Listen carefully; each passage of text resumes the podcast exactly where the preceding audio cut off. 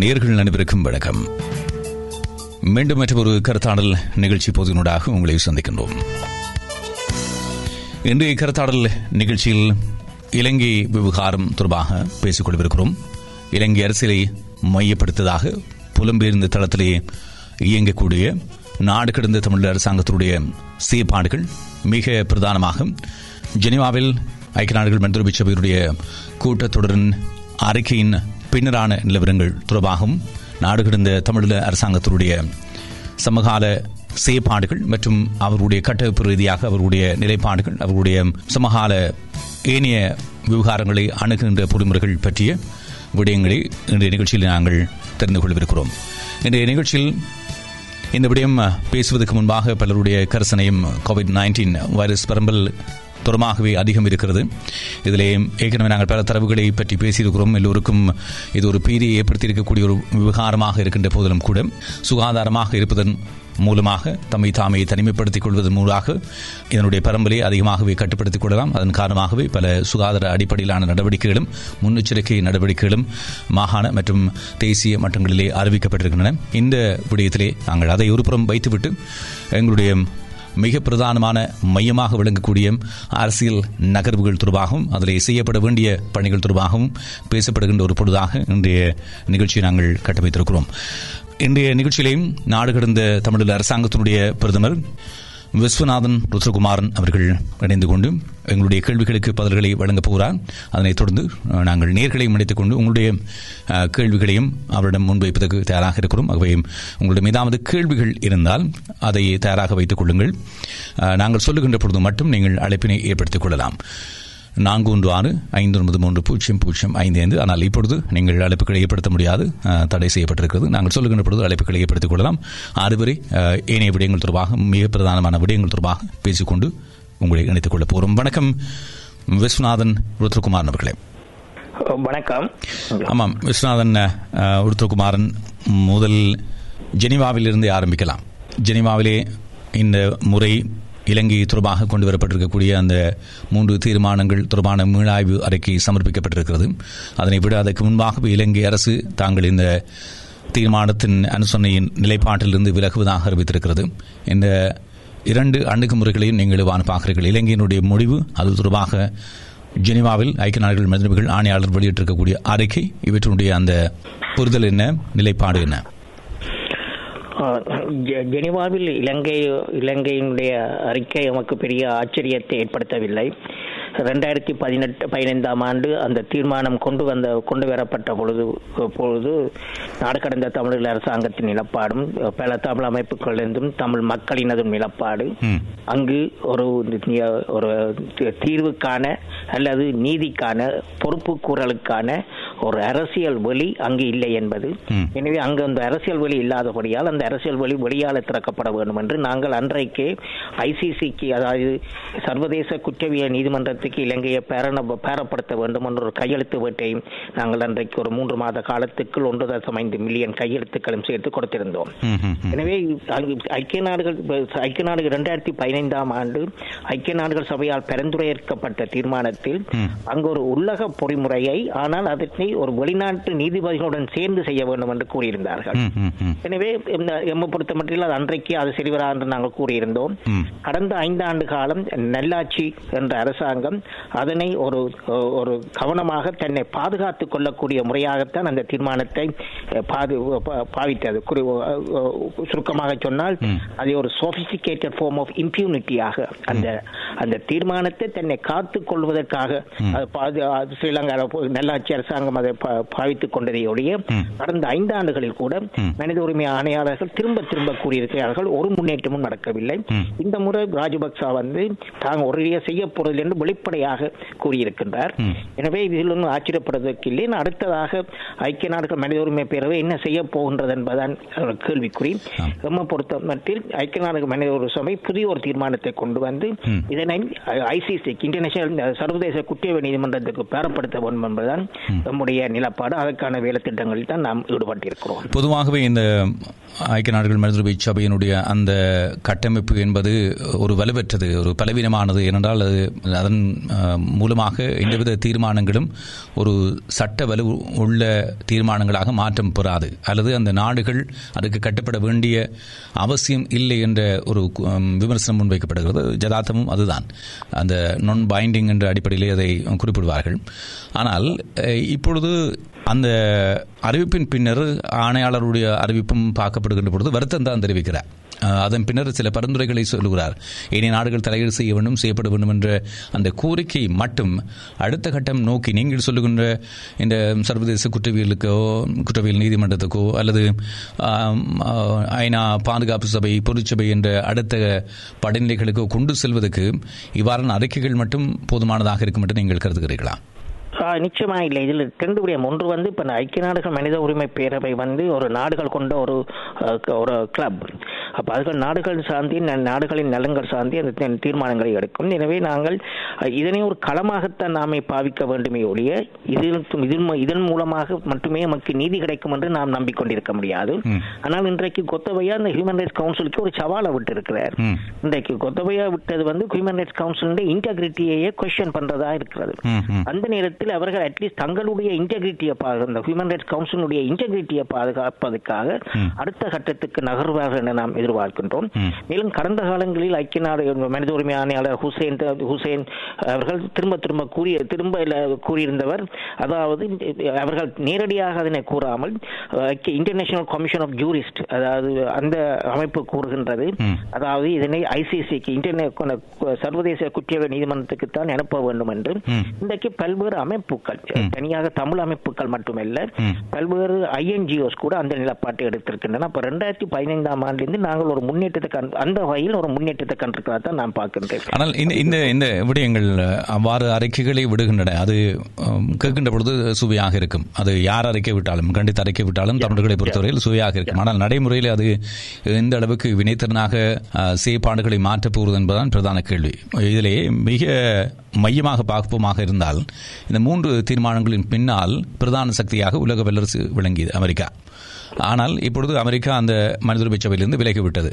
ஆனால் அதனுடைய ஏனைய சகபாடிகள் மூலமாக அவர்கள் தொடர்ந்து கண்காணிப்பார்கள் என்று ஒரு ஏதோ ஒரு வகையிலே நியாயப்படுத்துகின்ற கருத்துக்களை இந்த செயற்பாட்டு தளத்திலே பலரும் குறிப்பிட்டாலும் கூட இதனை கடந்து யார் அதை அடுத்த நிலைக்கு கொண்டு செல்ல போகிறார்கள்? அமெரிக்கா இல்லை ஏனையவர்கள் ஏதோ ஒரு வகையிலே கண்டனம் வெளியிட்டு விட்டிருக்கிறார்கள். இதனை கடந்து நீங்கள் சொல்லுகின்ற அந்த அடு அடுத்த படிநிலை கொண்டு நகர்த்தப்படுவதற்கு இருக்கக்கூடிய நடைமுறை சாத்தியமான செயல் வடிவம் என்ன? செயல் திட்டம் என்ன. ரெண்டு விடயங்கள். ஒன்று வந்து இப்ப அமெரிக்கா அங்கு சபையில் இல்லை என்றபடியால் அமெரிக்கா இதில் ஒரு விதமான நடவடிக்கையும் இல்லை என்ற கருத்துக்கு நாம் போக முடியாது. குறிப்பாக அந்த ஸ்ரீலங்காவில் அந்த குற்றம் சாட்டப்பட்டவர்கள் அந்த பீஸ் கீப்பிங் ஃபோர்ஸில் இடம்பெற முடியாது என்ற ஐக்கிய நாடுகள் செயலாளர் நாயகம் கொடு- கொடுத்த அந்த அறிவிப்பின் போது சில ராஜதந்திரிகள் கூறினார்கள். அமெரிக்கா தான் அதுக்கு பின்னால் நின்றது. என்று அது எந்த அளவுக்கு உண்மை என்று ஆனால் இதுகள் வந்து வெறும் வார்த்தைகளை நாம் எடுக்க முடியாது. என்ற ராஜதந்திரிகளிடமிருந்து வந்தபடியால் அதில் ஒரு விடயம் இருப்பதைத்தான் நாம் பார்க்கின்றேன். எனவே அமெரிக்கா இது ஒரடியாக வெளியால் போனது என்று நாம் கருத இயலாது. அதே நேரத்தில் அமெரிக்கா வந்து தனியாக நீதியின் அடிப்படையிலோ இல்லாட்டி தமிழ் மக்களுக்கு நலன்களின் அடிப்படையிலோ அமெரிக்கா செயற்பட போவதில்லை அமெரிக்கா மட்டுமில்லை எந்த ஒரு நாடும் செயற்பட போவதில்லை. அமெரிக்காவும் தன்னுடைய பூகோள ராஜதந்த பூகோள நலன்களின் அடிப்படையில் தான் சில விடயங்களை மேற்கொள்ளும் எனவே எங்களுடைய நாங்கள் ஆரம்பத்திலிருந்து நாங்கள் கூறி வருவது போல தனியாக நீதி என்று நாங்கள் அதன் அடிப்படையில் மட்டும் நாங்கள் எங்கள் வேலை திட்டங்களை கொண்டு செய்ய முடியாது. நீதி நீதியுடன் பூகோள அரசியல் அரசியல் நிலப்பாட்டுடன் சேர்ந்துதான் இவற்றை நாம் எடுத்துக்கொண்டு செல்ல வேண்டும். அந்த வழியில் தான் நாங்கள் நாங்கள் செய்ய நாங்கள் செய்து கொண்டு வருகின்றோம். சரி இந்த இந்த ஜெனிவா தீர்மானத்தை மையமாக வைத்து இந்த ஜெனிவா தீர்மானத்தை மையமாக வைத்து இந்த அறிவிப்பு வெளியாவதற்கு முன்னரும் அதற்கு பின்னரும் நாடு கடந்த தமிழர் அரசு சார்பாக முன்னெடுக்கப்பட்டிருக்கக்கூடிய நடவடிக்கைகள் என்ன? ஓகே அதுக்கு இன்னொன்று சொல்றேன். இப்ப தற்சமயம் இந்த கோ குரூப்ல கனடா ஒரு முக்கிய பங்கை வகிக்கின்றது. இன்றைக்கு இப்ப அமெரிக்கா போன அப்புறம் இந்த core group and UK Canada Germany மெசரோனா நினைக்கின்றேன். இதில் கனடா ஒரு முக்கிய பங்கு வகிக்கின்றது. அப்ப கனடாவில் நாங்கள் புலம்பெயர் தமிழர்கள் பல பேர் நாங்கள் எங்கள் எங்களோட அரசியல் பலம் அங்கு அங்கு அங்கு கணிசமாக இருக்கின்றது. எனவே கனடா மூலமாக நாங்கள் இதனை அடுத்த மனித உரிமை பேரவையில் இருந்து அங்கு அடுத்ததாக ஐசி செக்யூரிட்டி கவுன்சிலுக்கு கொண்டு போவதற்கான நடவடிக்கையில் நாங்கள் ஈடுபட வேண்டும். அது புலம்பெயர் கனடா புலம்பெயர் சமூகத்தின் பங்களிப்பு மிக மிக முக்கியமானது என நாம் கருதுகின்றோம். சரி. அடுத்து நீங்கள் உங்களுடைய நாடு கடந்த தமிழக அரசாங்கம் இதற்கு முன்னர் இது சம்பந்தமாக நாங்கள் என்ன செய்து நாங்கள் அடுத்ததாக என்ன செய்கின்றோம்? இந்த இந்த ஜெனிவா தீர்மானத்தின் அடிப்படையில் கேட்கிறேன். இந்த ஏனைய செயற்பாடுகள் பற்றி பேச வேண்டும். இதை மட்டும் இப்பொழுது விளக்கு விளக்கி கூறுங்கள். அதன் பின்னர் ஏனைய விடயங்கள் பற்றி பேசுவோம். ஜெனிவா தீர்மானம் தொடர்பாக இப்ப நாங்கள் ஆரம்பத்தில் இப்ப இந்த அந்த இரண்டாயிரத்தி பதினைந்தாம் ஆண்டு அந்த தீர்மானம் வந்த பொழுது நாங்கள் உடனே அதை நாங்கள் எதிர்பார்த்த அளவுக்கு அது ஒரு சர்வதேச விசாரணை இல்லாவிடனும் நாம் அதனை ஒரு- நாம் அதனை நிராகரிக்கவில்லை முற்று முழுதாக. அதனை அதனை கையெடுத்து அதனை எவ்வாறு சர்வதேச விசாரணையை நோக்கி கொண்டு செல்லலாம்? அல்லது அதன் மூலம் எவ்வாறு ஸ்ரீலங்காவினுடைய கவட நாடகத்தை உலகுக்கு வெளிப்படுத்தலாம் என்பதற்காக நாங்கள் map and monitoring and accountability panel என்று ஒரு ஐந்து நீதி ஐந்து நீதி நீதித்துறை சட்டவாளர்களை நியமித்திருந்தோம். இதில் இருந்தவர்கள் எல்லாம் ஐக்கிய நாடுகள் சபையில் கடமையாற்றியவர்கள் ஐக்கிய நாடுகள் சபையால் நியமிக்கப்பட்ட நீதிமன்றங்களில் கடமையாற்றியவர்கள் தான் அதில் இருந்தார்கள். அவர்கள் தங்களுடைய அறிக்கையின் மூலம் ஸ்ரீலங்காவின் ஸ்ரீலங்கா ஒன்றுமே செய்யவில்லை என்பதை அவர்கள் அங்கு ஒவ்வொரு முறையும் கூறிக்கொண்டு வந்திருந்தார்கள். எனவே நாங்கள் கடந்த ஐந்தாண்டு காலமாக இது இந்த ஸ்ரீலங்கா ஒன்றுமே செய்யவில்லை அங்கே செய்ய மாட்டுது என்றதை நாங்கள் திரும்ப திரும்ப அந்த கருத்தை ஐசிசி என்ற கருத்தை திரும்ப திரும்ப வலியுறுத்தி இன்றைக்கு அது ஒரு பேசு முக்கிய பேசுபொருளாக நாங்கள் கொண்டு வந்திருப்பதில் நாடு கடந்த தமிழக அரசாங்கத்தின் பங்கு கணிசமானது என நான் நம்புகின்றேன். அடுத்ததாக மற்ற நாங்கள் நாங்கள் நெடுக நாங்கள் வந்து தனியாக இருக்கின்ற களங்களை மட்டும் பாவிக்காமல் புதிய புதிய களங்களை நாங்கள் திறக்க வேண்டும் என்பதில் நாங்கள் நாங்கள் என்றால் இன்றைக்கு எல்லா அமைப்புகளும் ஐக்கிய நாடு சபையை முதற்கொண்டு முக்கியமான எல்லா அமைப்புகளும் அதில் நாடுகள் தான் அங்கம் வகிக்கின்றன. எனவே நாடற்ற எங்க தேசிய இனங்களுக்கு அங்கு நீதி வழங்க நீதி கொடுப்பது மிகவும் கடினமான விடயம் ம்ஹும். எனவே நாங்கள் புதிய களங்களை திறக்க வேண்டும் என்பதற்காக விக்டிம்ஸ் driven இன்டர்நேஷனல் ஜஸ்டிஸ் அதாவது பாதிக்கப்பட்டவர்கள் சார்பான சர்வதேச நீதி என்ற ஒரு புதிய ஒரு வேலை திட்டத்தை நாங்கள் அறிமுகம் செய்திருக்கின்றோம். இது புதிதாக ஒரு களத்தை நாங்கள் திறந்திருக்கின்றோம் இதற்கு பின்னால் நிற்பவர்கள் எல்லாம் ஐக்கிய நாடுகள் சபையில் யூகோஸ்லாவியா நீதிமன்ற மிலேஷோவிக்கினுடைய வழக்கில் முக்கிய வழக்கு தொடர்ந்ததாக இருந்த ப்ரொஃபசர் குரூம். என்றவர்தான் இந்த இந்த இந்த வேலை திட்டத்திற்கு பின்னணியில் இருக்கின்ற அதனுடன் மேக்ஸ் என்று சொல்லி சவுத் ஆப்பிரிக்காவை சேர்ந்த ஒரு ஜூரிஸ்ட். எனவே நாங்கள் புதிய புதிய களங்களை நாங்கள் திறந்து கொண்டிருக்கின்றோம் மற்றும் மனித உரிமை பேரவையை பொறுத்த மட்டும் நாடு கடந்த தமிழ் அரசாங்கத்தின் அடுத்த செயற்பாடு என்னவாக இருக்கும் என்றால் நாங்கள் செப்டம்பர் மாதத்தில் நடக்கின்ற செஷனில் புதிய ஒரு புதிய ஒரு தீர்மானத்தை கொண்டு வரும்படி. இப்ப இப்ப சில இப்ப ரெண்டு கருத்துக்கள் அங்கு ஓடிக்கொண்டிருக்கின்றன. ஒன்று வந்து ஸ்ரீலங்கா விலகி போனாலும் இந்த தீர்மானத்தை நிறைவேற்ற வேணும். இது சட்டவானதும் நம்ம பொறுத்த மட்டும் இந்த தீர்மானத்தில் ஒன்றும் இல்லை. எனவே இந்த தீர்மானத்தில் ஒன்றும் இல்லை. மற்ற ஸ்ரீலங்கா சொல்லிவிட்டு தான் செய்ய மாட்டேன் என்று பிறகு அதுக்குள்ள நிற்காமல் புதிய ஒரு தீர்மானத்தை புதிய தீர்மானம் ஐசிசிக்கு கொண்டு போவதற்கு. இதில் கனடாவின் பங்களிப்பு மிக மிக முக்கியம். அதில் கனடா வாழ்கின்ற தமிழ் மக்களுடைய பங்களிப்பு மிக முக்கியமானதாக நான் கருதுகிறேன். அஹ், இதிலே இப்பொழுது நாடு கடந்த அரசாங்கத்தினுடைய இந்த கட்டமைப்பு ரீதியான நோக்கங்கள் அதனுடைய இன்றைய நிலையை தொடர்பாக மிக பிரதானமான கேள்விகள் இருக்கின்றன. ஏனென்றால் அது ஆரம்பிக்கப்பட்டு பத்து ஆண்டுகளை கடந்திருக்கிறது. அதனுடைய அந்த பிரதான இலக்கில் இருந்து இதுவரைக்கும் அதனுடைய அடைவுகள் என்ன? அது சாதித்தது என்ன என்ற ஒரு கேள்வி இருக்கிறது என்றால் பொதுவாகவே அதனுடைய ம- அந்த நோக்கத்தில் அதனுடைய செயற்பாட்டிலிருந்து அது எதிர்பார்க்கப்பட்ட அளவு வினைத்திறனாக தன்னை வெளிக்காட்டிக் கொள்ளவில்லை. பன்னாட்டு மட்டத்திலே தமிழர்களுடைய ஒரு அரசவையாக அது போதிய அளவு செய்யப்படவில்லை என்பது பொது வெளியில் இருக்கக்கூடிய ஒரு விடயமாக இருக்கிறது. பொதுவாக ஒரு அறிக்கைகளை மட்டும் அதிகம் வெளியிடுகிறது. ஏதோ ஒரு அவ்வப்பொழுது அறிந்து கொள்ள இருக்கக்கூடிய வகையிலே அது அதனுடைய அங்கத்தவர்கள் இருக்கக்கூடிய கனடா உட்பட்ட நாடுகளிலே விழாக்களை நடத்துகிறார்கள் என்பதை கடந்து அதனுடைய அடைவு என்பது இதுவரைக்கும் இவ்வாறு உங்களால் நியாயப்படுத்தப்படுகிறது. இது வந்து நாங்கள் இந்த அடைவை எவ்வாறு எப்படி கணிக்க போகின்றோம் என்பது ஒரு கேள்வி. இது வந்து நாங்கள் இன்றைக்கு நாங்கள் எடுத்துக்கொண்டிருக்கின்ற இந்த போராட்டம் ஒரு அரசியல் ராஜதந்திர போராட்டம். இதில் எந்த அளவு எந்த மாதிரியான நாங்கள் ஒரு அளவுகோலை போட்டு இதை நாங்கள் பார்ப்பது என்பது மிக ஒரு கடினமான முடியும் இப்ப ஆரம்பத்தில் ரெண்டாயிரத்தி ஒன்பதுக்கு முன்னால் உதாரணத்துக்கு சொல்ல போனால் இன்றைக்கு தாயகத்தை தேவைக்காக ஒரு நிதி சேகரிக்க வேண்டும் என்று நாங்கள் ஒரு ஒரு குறிக்கோளை போட்டுட்டு அந்த நிதியை சேகரிப்பதோ அந்த நிதியை தாண்டி போனால் ஓகே நாங்கள் போட்ட எளிதிலும் பார்க்க கூட போயிட்டோம் என்று எங்களுக்கு ஒரு மன திருப்தி. ஆனால் இன்றைக்கு வந்து இப்ப நாங்கள் செய்கின்ற இந்த அரசியல் போராட்டத்தில் வந்து அவ்வாறு என்னத்தை கொண்டு எதை எந்த அளவுகோலை கொண்டு நாங்கள் இதை பார்ப்பது என்பது ஒரு கடினமான விடயம். ஆனால் இப்ப என்ன இவன் நீங்க கூட நண்பர்கள் பலர் கூறுவார்கள் ருத்ரா சின்ன சின்ன வெற்றியை நீங்க எடுத்தா தான் எங்களுக்கு ஒரு உற்சாகமா இருக்கும் அந்த காலத்துல ரெண்டாயிரத்தி ஒன்பதுக்கு முதல். ஒரு போலீஸ் ஸ்டேஷனையோ ஒரு ஆர்மி கேம்பையோ அடித்த உடனே எங்களுக்கு அது ஒரு உற்சாகம்.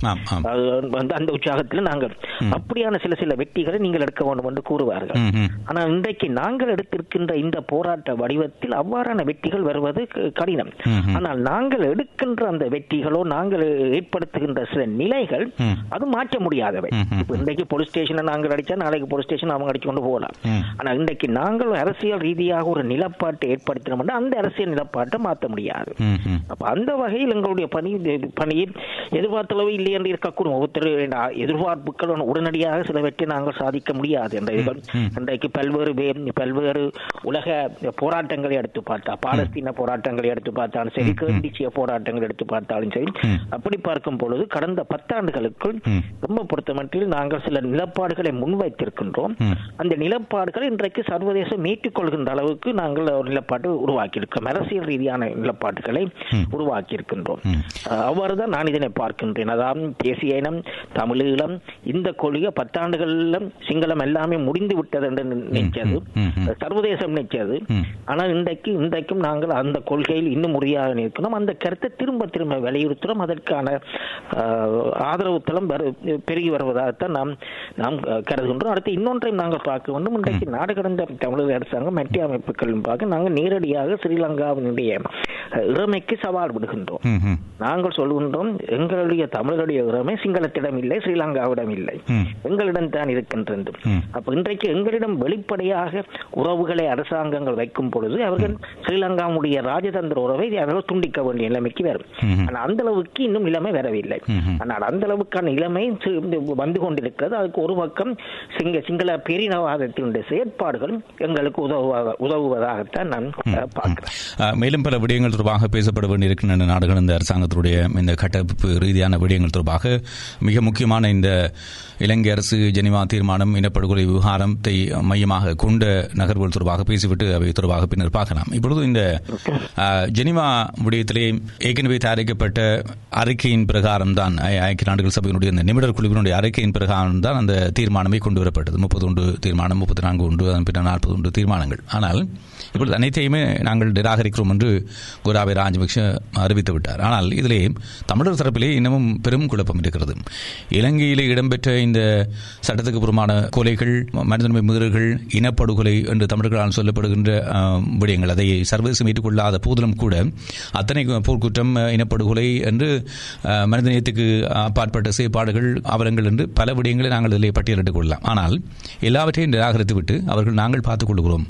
நீங்கள் உங்கள் அளவிலை பார்த்துக் கொள்ளுங்கள் என்று சொல்லுகின்ற நிலைமைக்கு வந்திருக்கிறார்கள். ஆனால் தமிழர் தரப்பை பொறுத்தவரையிலே இலங்கை நாடாளுமன்றத்திலேயும் அதிக உறுப்பினர்களை கொண்டிருந்த தமிழ் தேசிய கூட்டமைப்பு ஏற்கனவே நீங்கள் சுட்டிக்காட்டிய இந்த நல்லாட்சி அரசுக்கு பங்காளிகளாக உத்தியோகப்பட்ட முறையில் விளங்கியவர்களும் அவர்கள்தான். இந்த நிலையிலே அவர்கள் சொல்லுகின்ற விடயம் அதிலும் அந்த கூட்டமைப்புடைய பேச்சாளர் சட்டத்தினை எம்ஏ சுமந்தனர்கள் சொல்லுகின்ற விடயம் சர்வதேச விசாரணை முடிந்து விட்டது என்று. அது தொடர்பாக உங்களுடைய கருத்து என்ன?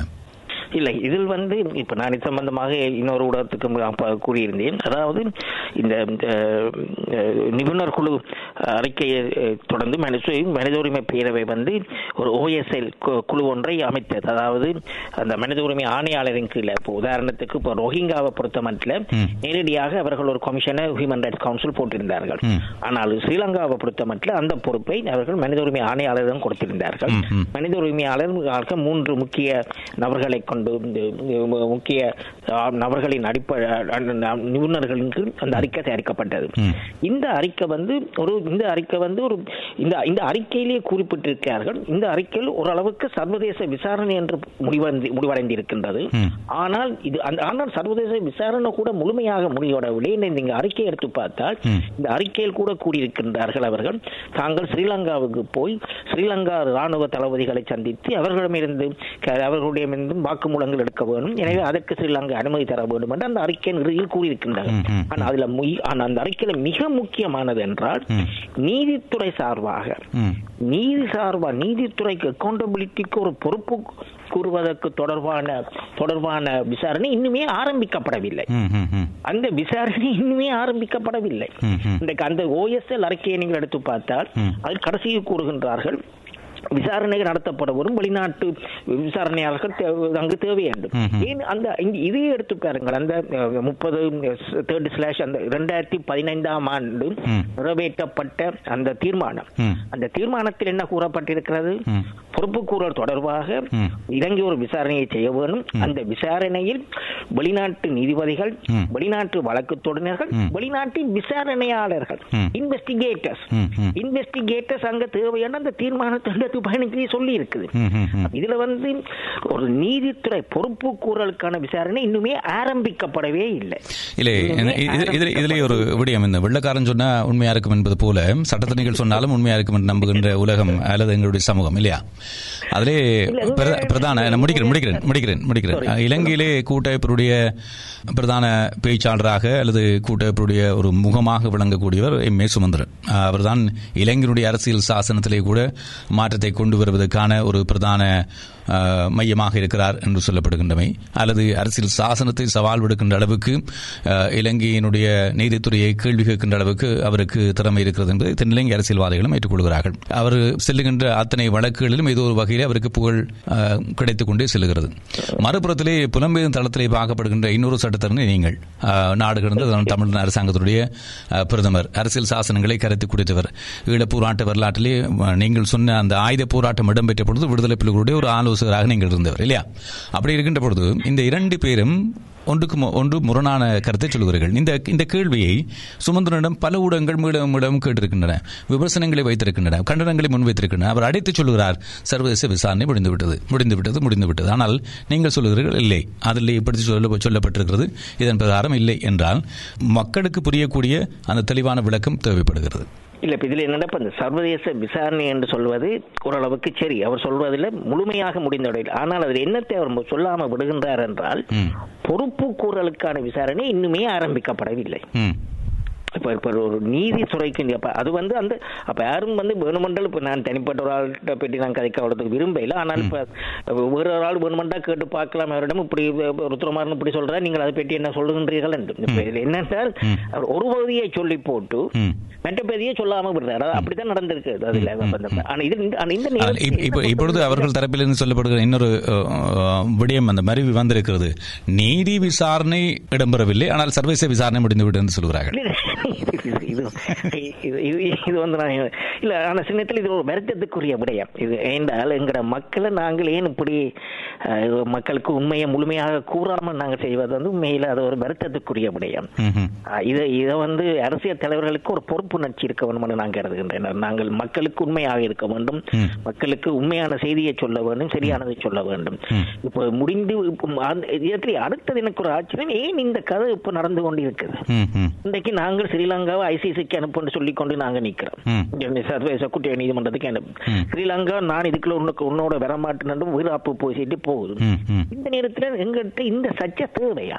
சர்வதேச முடிஞ்சதா முடியலையான்னு இது இது இதால எது என்னத்தை நாங்கள் அடைய பார்க்கிறோம்.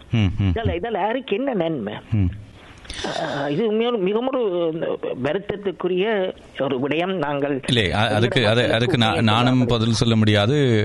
மக்களும் பதில் சொல்ல தகுந்த நிலையில் இருக்கிறார்களா என்று தெரியவில்லை. ஆனால் இப்பொழுது நான் உங்களிடம் கேட்ட விடயம் நாடு கடந்த தமிழ் அரசு சாதித்தது என்ன அடைவு என்ன என்றால் நீங்கள் சொன்னீர்கள் எந்த அளவுகோலில் வைத்துக்கொண்டு அதை அளக்கிறீர்கள் என்பதில் தான் இருக்கிறது. கேள்வியே கேள்வியில் பட இருக்கிறது என்பது உங்களுடைய கருத்தாக இருக்கிறது. ஆனால் அங்க இல்லை இல்லை நான் நான் நான் முடிக்கிறேன்.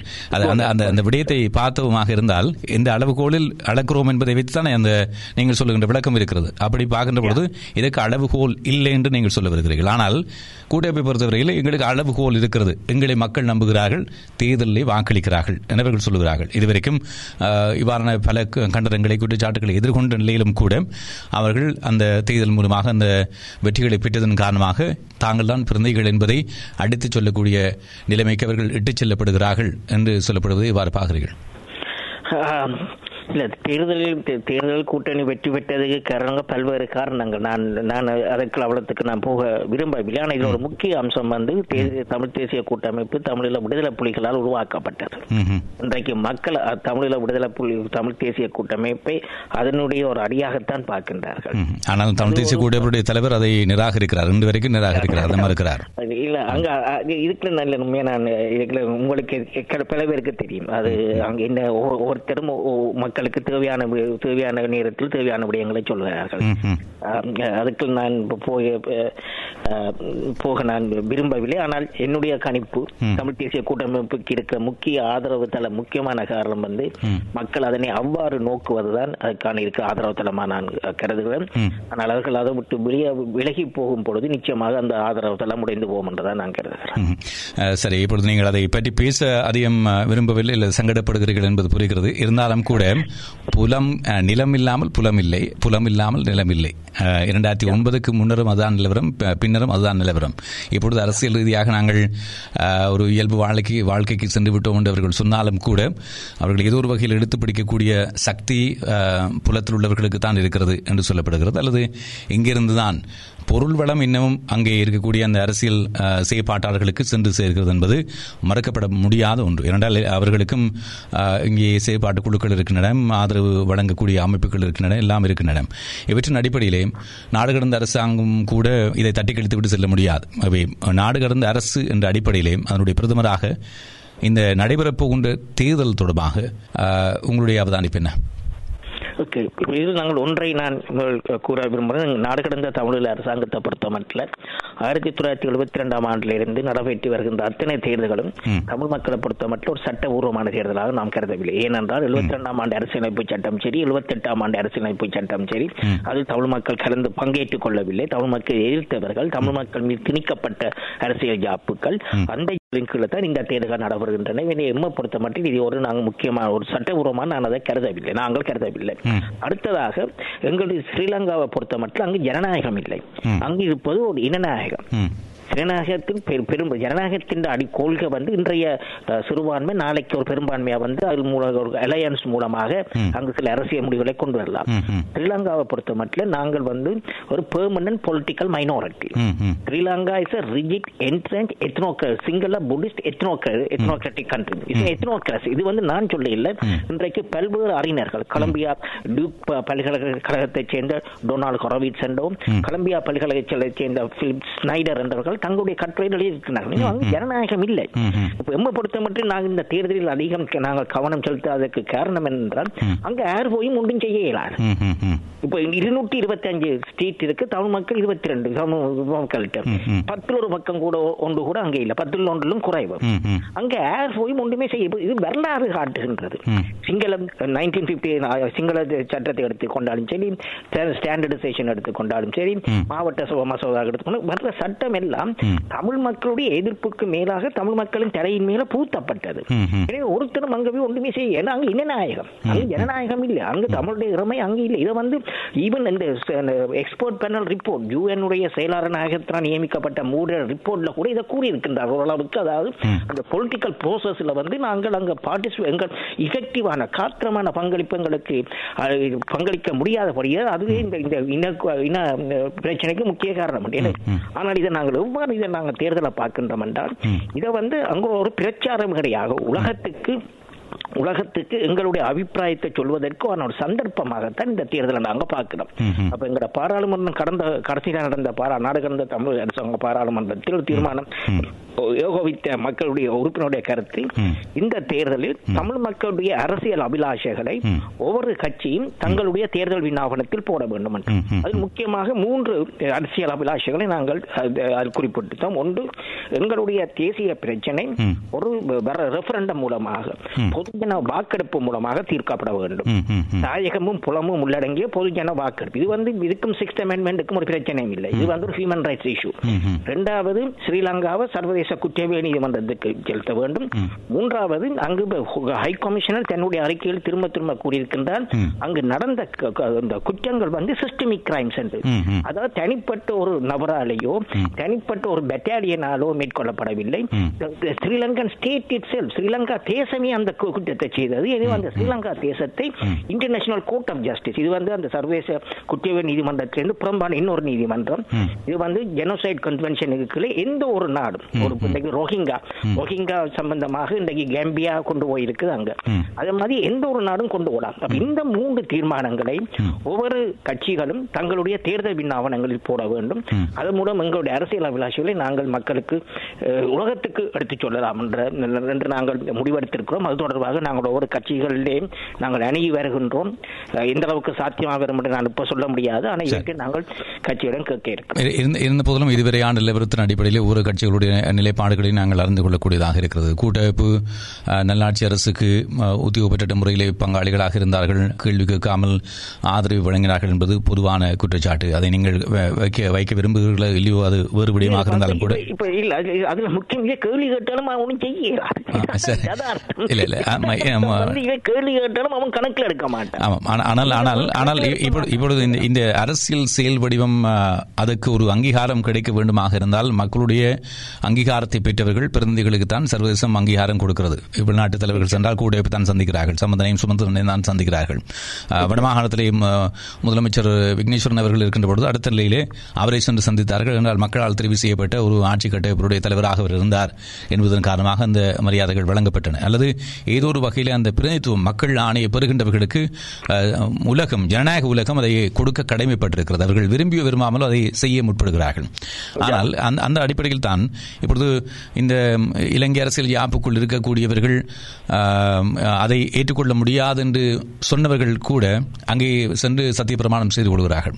என்று அது மாற்றுத் தலைமைகளாக இருக்கக்கூடியவர்கள் கூட இந்த தேர்தலை ஏற்றுக்கொள்வது சரியா தவறா என்ற விடயங்களிலே விவாதங்களை கடந்து இப்பொழுது எல்லோருமே ஒரே தளத்தில் தனித்தனியாக போட்டியிட்டாலும் தேர்தலை சந்திக்கிறோம் என்பதிலே அங்கே அங்கே களத்தில் இருக்கிறார்கள். இதில் இப்பொழுது பார்த்தால் கூட்டமைப்பு ஒரு புறம் அவர்கள் பாரம்பரியமாக மக்களை பிரதித்துவப்படுத்தி வந்திருக்கிறார்கள் நீங்கள் சொன்னது போல விடுதலை புலிகளால் உருவாக்கப்பட்டது. அதனுடைய தொடர்ச்சியாக அவர்கள் தொடர்ந்தும் அந்த நிலையை தக்க வைத்திருக்கிறார்கள் என்றாலும் கூட அவர்கள் சரியாக செய்யப்படவில்லை என்ற நிலையில்தான் மாற்றுத் தலைமைகளாக இப்பொழுது இரண்டு அணிகள் பிரதானமாக பேசப்படுகின்றன. ஒன்று சி. வி. விக்னேஸ்வரன் தலைமையிலான தமிழ் மக்கள் தேசிய கூட்டமைப்பு மற்றது கூட்டணி மற்றது கஜேந்திரகுமார் பொன்னம்பலம் தலைமையிலான தமிழ் தேசிய மக்கள் முன்னணி. இந்த இரண்டு விடயங்களையும் இந்த மொத்தமாக மூன்று பேரையும் வைத்து பார்க்கின்ற பொழுது யார் சரியான பிரதித்துவத்தை அந்த தளத்திலே களத்திலே பிரதிபலிப்பதாக நீங்கள் பார்க்கிறீர்கள்.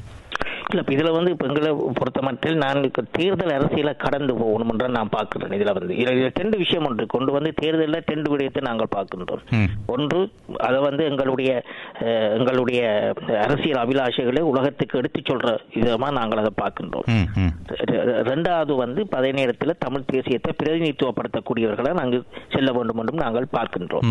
எனவே அந்த விடயம் ஆனால் ஆனால் இந்த தேர்தல் அரசியலை கடந்து இப்ப நாங்கள் திரும்ப திரும்ப சொல்லி வருகின்றோம் ஒரு தமிழ் பேரியக்கம் ஒன்றை நாங்கள் உருவாக்க வேண்டும். உலகத் தமிழ் பேரியக்கம் ஒன்று. எங்களுடைய போராட்டம் நாங்கள் நாங்கள் புதிய ஒரு நாட்டை ஒன்று உருவாக்க இருக்கின்றோம். புதிய நாட்டை உருவாக்குவது தனி ஈழத்தமிழ் மக்களால் மட்டுமல்லாமல் உலகத் தமிழர்களையும் ஒன்றிணைத்து. தான் நாங்கள் அதனை செய்ய வேண்டும். எனவே நாங்கள் இந்த தேர்தலில் வந்து இப்ப எங்களோட நாடு கடந்த தமிழ் அரசாங்கத்தின் கடந்த கால பத்து வருட நிலப்பாடுகள் எடுக்கும் பொழுது ஒவ்வொரு தேர்தல் தொடர்பாகவும் நாங்கள் கொள்கை அடிப்படையில் தான் சில நிலப்பாடுகளை எடுத்திருக்கின்றோம். அந்த அடிப்படையில் தான் இந்த முறையும் எடுப்போம் என்று நினைக்கிறோம் ஆனால் எங்களுடைய பாராளுமன்றம் தான் அதை முடிவெடுக்க வேண்டும். இனி அந்த பாராளுமன்றம் முடிவெடுக்கும் மட்டும் நான் அதில் கருத்து கூறுவது பொருத்தமில்லை. ஆனால் பொதுவாக நாங்கள் இதை ரெண்டு விடயத்தை நான் வலியுறுத்த விரும்புகின்றேன். நாங்கள் தேர்தல் அரசியலை கடக்க வேண்டும். தேர்தல் அரசியல் வந்து எங்கள் ஒரு இடத்துக்கும் கொண்டு போகாது. இன்றைக்கு இருபத்தி ரெண்டு பேரை ஒரு எந்த மூன்று கட்சியில ஒரு கட்சி கூட இருபத்தி ரெண்டு பேர் எடுத்து போய் அவங்க ஒன்றும் செய்ய போறது இல்லை nothing is going to happen அதனால ஒன்றுமே செய்ய அது அது புரிகிறது. சட்ட ரீதியாக அது நடைமுறை சாத்தியமா இல்லை என்பதுக்கு அப்பால் இப்பொழுது நீங்களும் ஒரு பன்னாட்டு தளத்திலிருந்து பன்னாடுகளுடைய ஆதரவை பெற வேண்டும் என்றுதான் ப- பணியாற்றுகிறீர்கள். இல்லையா? அதே போன்று அந்த தளத்தில் இருக்கக்கூடியவர்கள் பன்னாட்டை இருக்கக்கூடியவர்களாக இருக்க வேண்டும் அதே இடத்துல நீங்கள் சொன்னது போல தமிழர்களுடைய தேசிய அபிலாஷைகளை பிரதிபலிக்கக்கூடியவர்களாக இருக்க வேண்டும். தகுதி மிக்கவர்களாக இருக்க வேண்டும். கண்ணியம் மிக்கவர்களாக இருக்க வேண்டும். நேர்மையானவர்களாக இருக்க வேண்டும். என்ற அந்த தெரிவுகள் என்று வருகின்ற பொழுது தமிழ் மக்களுக்காக ஏதோ ஒரு வகையில் கடினமாக உழைக்கக்கூடியவர்களாக இருக்க வேண்டும். இந்த அடிப்படையிலே பார்க்கின்ற பொழுது யார் மீதும் நீங்கள் கை காட்ட விரும்பவில்லையா? நான் தற்சமயம் கைகாட்ட விரும்பவில்லை. தற்சமயம் நாங்கள் மேலும் தற்சயமாக தேர்தலுக்கு முன்னர் நாடு கடந்த தமிழக அரசாங்கம் நாங்கள் கூடி நாங்கள் அவ்வாறு கைகாட்ட விரும்புவதாக தீர்மானம் எடுத்தால் அந்த சமயத்தில் நாங்கள் செய்வோம். தற்சமயம் நான் கைகாட்ட விரும்பவில்லை. சரிம்மா. எப்படி வாக்காளர்கள் தங்களுடைய பிரதிகளை தெரிவு செய்ய வேண்டும் என்றாவது சொல்ல முடியுமா? நிச்சயமாக நாங்கள் இந்த கொள்கைகளை இந்த இந்த நாங்கள் இது தொடர்பாக அந்த அறிக்கை ஒன்று இந்த கிழமை விட இருந்த நாங்கள் பிறகு இப்ப நடக்கிற கொரோனா வைரஸ் இந்த காரணமாக. அது நாங்கள் ஒத்தி வைத்திருக்கின்றோம். நாங்கள் கருத்துக்களை. தேசிய விடுதலையை நோக்கிய கருத்துக்களை நாங்கள் மக்கள் மத்தியில் நிச்சயம் முன்னுக்கு கொண்டு போவோம். அந்த கருத்துக்களை யார் ஏற்றுக்கொள்கிறார்களோ அவர்களுக்கு நீங்க வாக்களியும் கொண்டு அந்த அடிப்படையில் தான் நாங்கள் எங்கள் கடந்த காலங்களில் செயல்பட்டிருக்கிறோம் அம்முறையும் அவ்வாறு தான் செயற்படுவோம் என நான் நம்பு நான் நினைக்கிறேன் நான் எங்களோட பாராளுமன்றம் தான் இறுதியில் அஹ், முடிவெடுக்க வேண்டும் தற்செயலாக அவர்கள் ஒரு குறிப்பிட்ட இதுக்கு கைகாட்ட வேண்டும் என்று முடிவெடுத்தால் நாங்கள் நிச்சயம் நான் அதுக்கு கட்டுப்பட்டு நான் முடிவெடுப்பேன். ஆனால் தற்சமயம் கொள்கை ரீதியாக. மற்றும் மக்களுக்கு இந்த சிலவற்றை இந்த அதாவது ரெண்டு விடயத்தை நான் ரெண்டுல மூன்று ஒன்று வந்து எங்களுடைய இறமையை நாங்கள் சிங்களிடம் கொடுக்கவில்லை. எனவே இந்த தேர்தல் மூலம் ரெண்டாவது அங்க இருப்பது ஜனநாயகம் அல்ல இனநாயகம். ம், ம், மூன்று விஷயம் மூன்றாவது. மூன்றாவது வந்து இன்றைக்கு இன்றைக்கு கொத்தவையா அபிவிருத்தி என்ற பெயரில் தமிழின் அடிப்பையும் குடியேற்றங்களையும் கொண்டு வர இருக்கிறது. இந்த விடயங்களை நாங்கள் மக்கள் மத்தியில் அந்த ஒரு அறிவுசார் முறையில் இதை கொண்டு செல்ல இருக்கின்றோம். அந்த அடிப்படையில் மக்கள் துணிகள் எடுப்பார்கள் என எதிர்பார்க்கிறேன் சரி. அப்படியே இணைப்பில் இருங்கள். ஒரு சிறிய விளம்பர இடைவெளி எடுத்துக்கொண்டு தொடர்ந்து பேசிக் கொண்டிருக்கிறோம். நீங்கள் கேட்டுக்கொண்டிருப்பது கருத்தாடல் நிகழ்ச்சி. இன்றைய கருத்தாடல் நிகழ்ச்சியில் நாடு கடந்த தமிழக அரசாங்கத்துடைய பிரதமர் விஸ்வநாதன் உருத்திரகுமாரன் அவர்கள் இணைந்து கொண்டிருக்கிறார். ஒரு விளம்பர இடைவெளி எடுத்துக்கொண்டு மீண்டும் பேசிக்கொள்வோம் 101.3 FM. FM.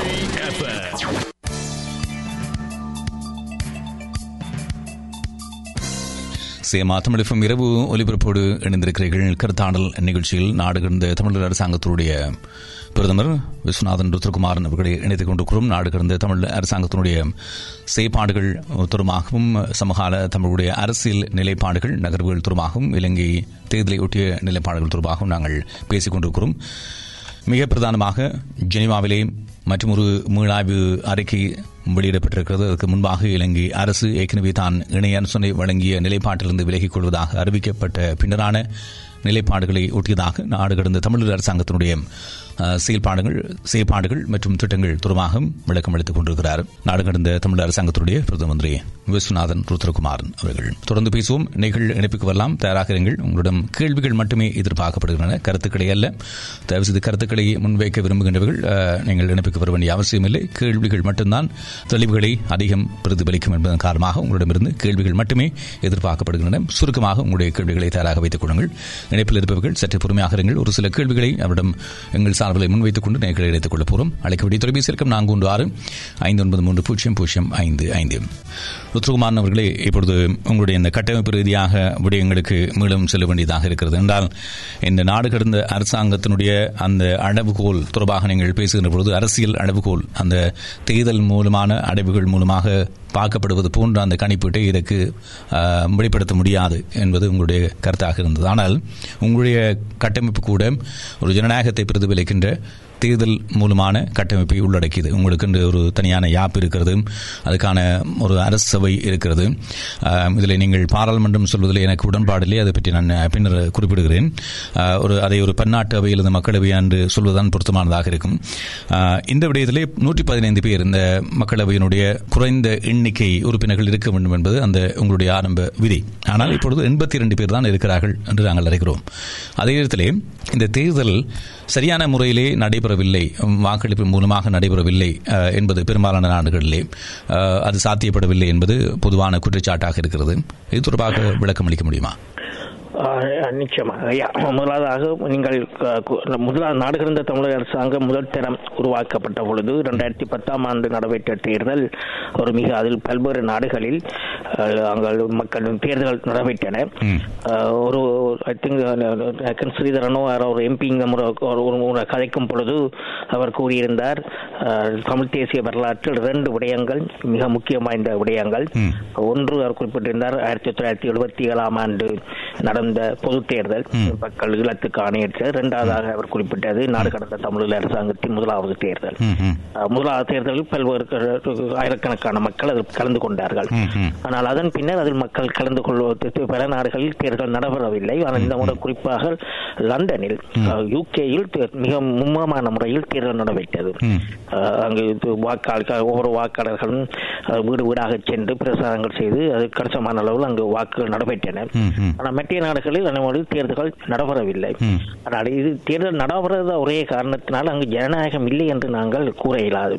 இன்றைக்கு குறிப்பாக நீங்க ஸ்கண்டினேவியன் நாடுகள் எடுத்து பார்த்தீங்கன்னா நோவே ஸ்வீடன் எடுத்து பார்த்தால்.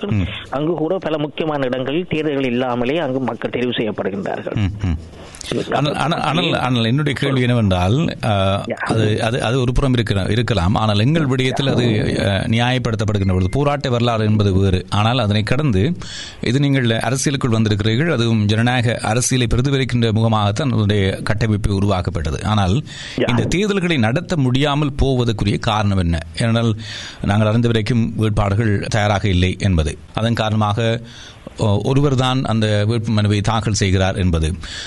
அல்லது இந்த கட்டமைப்பில் இருக்கக்கூடிய அந்த நியமன உறுப்பினர்கள் இருபது பேரை நியமிக்கக்கூடிய அதிகாரம் என்பது அங்கே அந்த ஜனநாயகத்தை சீர்குலைத்து விட்டதாக சொல்கிறார்கள் அதன் காரணமாக தான் அந்த கேள்வி உங்களிடம் முன்வைக்கப்படுகிறது. இல்லை உங்களுக்கு கேள்வி நியாயமான கேள்வி. நான் அதை தட்டி கழிக்க விரும்பவில்லை என்ற எங்களிடமும் சில இவ்வாறான உங்கள் நீங்கள் குறிப்பிட்ட சில கருத்துக்கள் சில எங்களிடமும் முன்வைக்கப்பட்டன.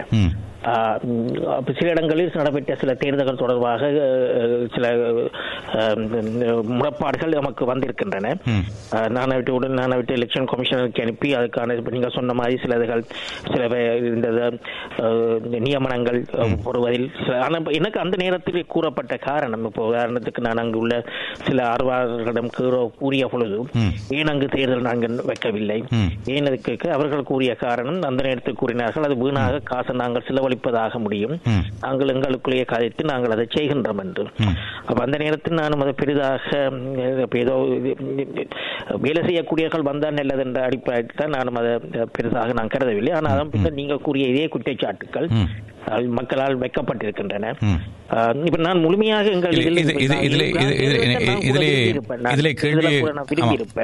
இதில் கேள்வியை முன்வைப்பதற்கு எனக்கு தனிப்பட்ட அடிப்படையில் உரிமை இருக்கிறதா என்பதை விட கனடாவினுடைய மக்கள் சார்பாக அந்த கேள்வியை முன்வைப்பதற்கு எனக்கு உரிமை இருக்கிறது என்றால் அதிகூடிய அஹ், உங்களுடைய மக்களவையினுடைய உறுப்பினர்களை கனடா கொண்டிருக்கிறது. இப்பொழுது சமகாலத்தில் கூட இருபத்தி ஐந்து பேர் இருக்கிறார்கள். அடுத்த நிலையிலே பிரித்தானியாவில் இருபது பேர் இருக்கிறார்கள். ஆனால் இந்த இருபத்தி ஐந்து பேரும் அவ்வாறு கனடாவில் தெரிவு செய்யப்பட்டார்கள். இல்லை வந்து நான் தேர்தல் தேர்தல் நடைபெறவில்லை அங்கு. தேர்தல் ஆணையாளர் அந்த நியமனங்கள் வந்து எனக்கு எங்களுக்கு கூறப்பட்ட விடயம். அந்த சமயத்தில் அங்கு இரண்டு அணிகளாக இருந்தார்கள். பின்னர் அவர்கள் தமக்குள் ஒரு உடன்பாட்டுக்கு வந்து. ஒரு அணியாக அதில் தேர்தல்களை தேர்தலில் தெரிவு போட்டியிடுவதாக தேர்தலில் பங்கு கொள்வதாக கூறி அந்த அணி தெரிவிக்கப்பட்டது என்று. ஆனால் அதன் பின்னர் பல குற்றச்சாட்டுகள் எங்களுக்கு வந்திருக்கின்றன. அதாவது அது- அது அவ்வாறு நடைபெற்றதில் அது சில தேர்தல் இல்லாமல் இந்த இருபத்தி ஐந்து பேரும் நியமிக்கப்படுவதாக இருந்தால் இருபத்தி ஐந்து பேர் மட்டும்தான் அந்த வேட்பு மனுக்களை சமர்ப்பித்திருக்க வேண்டும். அதுதானே கணக்கு? அப்படியானால் இருபத்தி ஐந்து பேர் மட்டும் தெரிவு செய்யப்படுகிறார்கள் என்றால் அதுக்கு அதை விட கூடுதலாக ஒருவர் கூட அந்த அந்த தேர்தலிலே கூடுதல் மனுவை சமர்ப்பிக்கவில்லை என்றால் அங்கே அடிப்படையில் அந்த கட்டமைப்பு ரீதியாக இது ஒரு தவறு நடந்ததாக நீங்கள் உணரவில்லையா?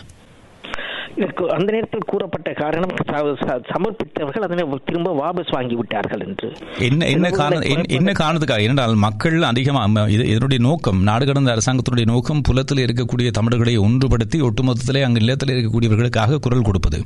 அதன் மூலமாக அவருடைய அரசியல் அபிலாஷைகளை பூர்த்தி செய்து கொள்வது. ஆகவே இந்த புலத்தை அணு அணுக வேண்டுமாக இருந்தால் அதுக்கு ஒரு ஜனநாயக கட்டமைப்பு வேண்டும். அதுதான் இரண்டாயிரத்தி பத்தாம் ஆண்டு வரிசையில் நின்று மக்கள் வாக்களித்தார்கள். இலங்கைக்கு போக முடியுமா வர முடியுமா என்ற கேள்விகள் எல்லாம் அவர்களிடம் இருக்கவில்லை. அதை பற்றி அவர்கள் யோசிக்கவே இல்லை. ஆனால் வாக்களித்தார்கள். இது ஒரு வகையிலேயும் அப்போது இருந்த நிழல் அரசுக்கு மாற்றீடான ஒரு கட்டமைப்பாக இது இது உருவெடுக்கும். அதுக்கு அந்த அந்த பொறிமுறை என்பது சாத்தியமாக பிரதிபலிக்கப்படும் என்ற நம்பிக்கையிலே அவர்கள் செய்தார்கள். ஆனால் அந்த நம்பிக்கை இப்பொழுது மக்கள் மத்தியில் இல்லை. எனக்கு தெரியாது. இந்த இருபத்தி ஐந்து பேரும் யாருன்னு எனக்கு தெரியாது. நான் ஒரு ஊடகவியலாளன். கனடாவில் இருக்கக்கூடிய ஒரு ஊடகவியலாளன். அதை சொல்வதற்கு வைக்கப்படவில்லை எனக்கு தெரியாது. இந்த இருபத்தி ஐந்து பேரும் எவ்வாறு தெரிவு செய்யப்பட்டார்கள்? எப்படி தெரிவு செய்யப்பட்டார்கள்? இந்த இவர்களுடைய செயற்பாடு என்ன? யார் அவருடைய முகங்கள்? யார்? என்று இதை இப்பொழுது பேசப்போகிற நேர்களை இணைக்கின்ற பொழுது நான் சொல்வது உண்மையா இல்லையா என்று நீங்கள் புரிந்து கொள்வீர்கள். ஏனென்றால் அப்படி இருக்கிறது என்றால் என்ன என்ன தவறு நடந்தது. நீங்கள் அதை வெளிப்படையாக சொன்னால் மட்டும்தான் அதை நீங்கள் சரி செய்யக்கூடியதாக இருக்கும். இல்லை நிச்சயமாக இல்லை. இந்த தவறு நான் இது சம்பந்தமாக பாராளுமன்றத்திலும் நான் கூறியிருக்கின்றேன். அது சம்பந்தமாக இந்த குறிப்பாக கனடாவில் நடந்த தேர்தல் தொடர்பாக பல முறைப்பாடுகள் வந்திருக்கின்றன வந்தன. அவற்றை நான் தேர்தல் ஆணையாளருக்கு சீஃப் எலெக்ஷன் கமிஷனருக்கு கொடுத்து அவர் ஏதாவது ஒரு கமிஷனை போட்டு இதை ஆராய்வதற்கு என்றால் இதை நாங்கள் சரி செய்வது அடுத்த படத்தை நாங்கள் கொண்டு சரியாக கொண்டு செல்வதற்கு மிக முக்கியமானதாகத்தான் நான் இதை கருதுகின்றேன். நான் இதனை மூடி மறைக்கவோ இல்லாட்டி மொழி பேசிக்கவோ நான் போகவில்லை. அந்த நேரத்தில் எங்களுக்கு கூறப்பட்ட ஏன் தேர்தல் இல்லாமல் போகின்றது என்று நான் கேள்வி நாம் அங்கு உள்ள ஆக்களிடம் கேட்ட பொழுது எனக்கு கூறப்பட்ட பதில் தேர்தலின் மூலம் அதிக பணம் செலவாகும். எனவே நாங்கள் ஒற்றுமையாக ஒன்றாக நாங்கள் ஒரு குழுவை போடுகின்றோம். கூட வந்த இது அந்த நாமினேஷன் ஆக்கள் அதை அவர்கள் வாபஸ் வாங்குகின்றார்கள். எனவே தேர்தல் தேவையில்லை என்ற கருத்து தான் அந்த தேர்தல் ஆணையாளரால் எனக்கு கூறப்பட்டது அந்த நேரத்தில். இந்த- தேர்தல் ஆணையாளர்களை- பல முறைப்பாடுகள் வந்திருக்கின்றன. இந்த தேர்தல் ஆணையாளர்களை என்ன தகவல் நிலையின் அடிப்படையிலே நீங்கள் தெரிவு செய்கிறீர்கள்? தேர்தல் ஆணையாளர்கள் நாங்கள் ஒவ்வொரு இடத்திலையும் வந்து மக்களால் அவர்கள் அவர்களுடைய நேர்மைக்கு நியாயம் தொடர்பாக மக்களால் அங்கீகரிக்கப்பட்டவர்களாக இருக்க வேண்டும் என்ற அடிப்படையில் தான் நாங்கள் இந்த தேர்தல் ஆணையாளர்களை நியமிக்கின்றோம். ஆனால் தேர்தல் ஆணையாளராக நாங்கள் நாடு கடந்த தமிழில் அரசாங்கம் நியமித்தது வந்து ஒரு தேர்தல் ஆணையர் சீஃப் எலெக்ஷன் கமிஷனர் திரு பொன்பாலரஞ்சனை பொன்பாலராஜனை நாங்கள் தேர்தல் சீஃப் எலெக்ஷன் கமிஷனராக நாங்கள் நியமித்திருந்தோம். அவர்தான் மற்ற நாடுகளில் தேர்தல் ஆணையாளர்களை நியமித்திருந்தவர். ஆனால் துரதிருஷ்டவசமாகவும் தேர்தல் காலங்களில் அவர்களுடைய உடல்நிலை காரணமாகவும் அவர்களால் அவரால் முழுமையாக பங்கு பங்களிக்க முடியவில்லை. ஆமாம் அதில் இருந்து அவர் இடை விலக வேண்டிய நிலை ஏற்பட்டதாக இருக்கிறோம். ஆமாம்.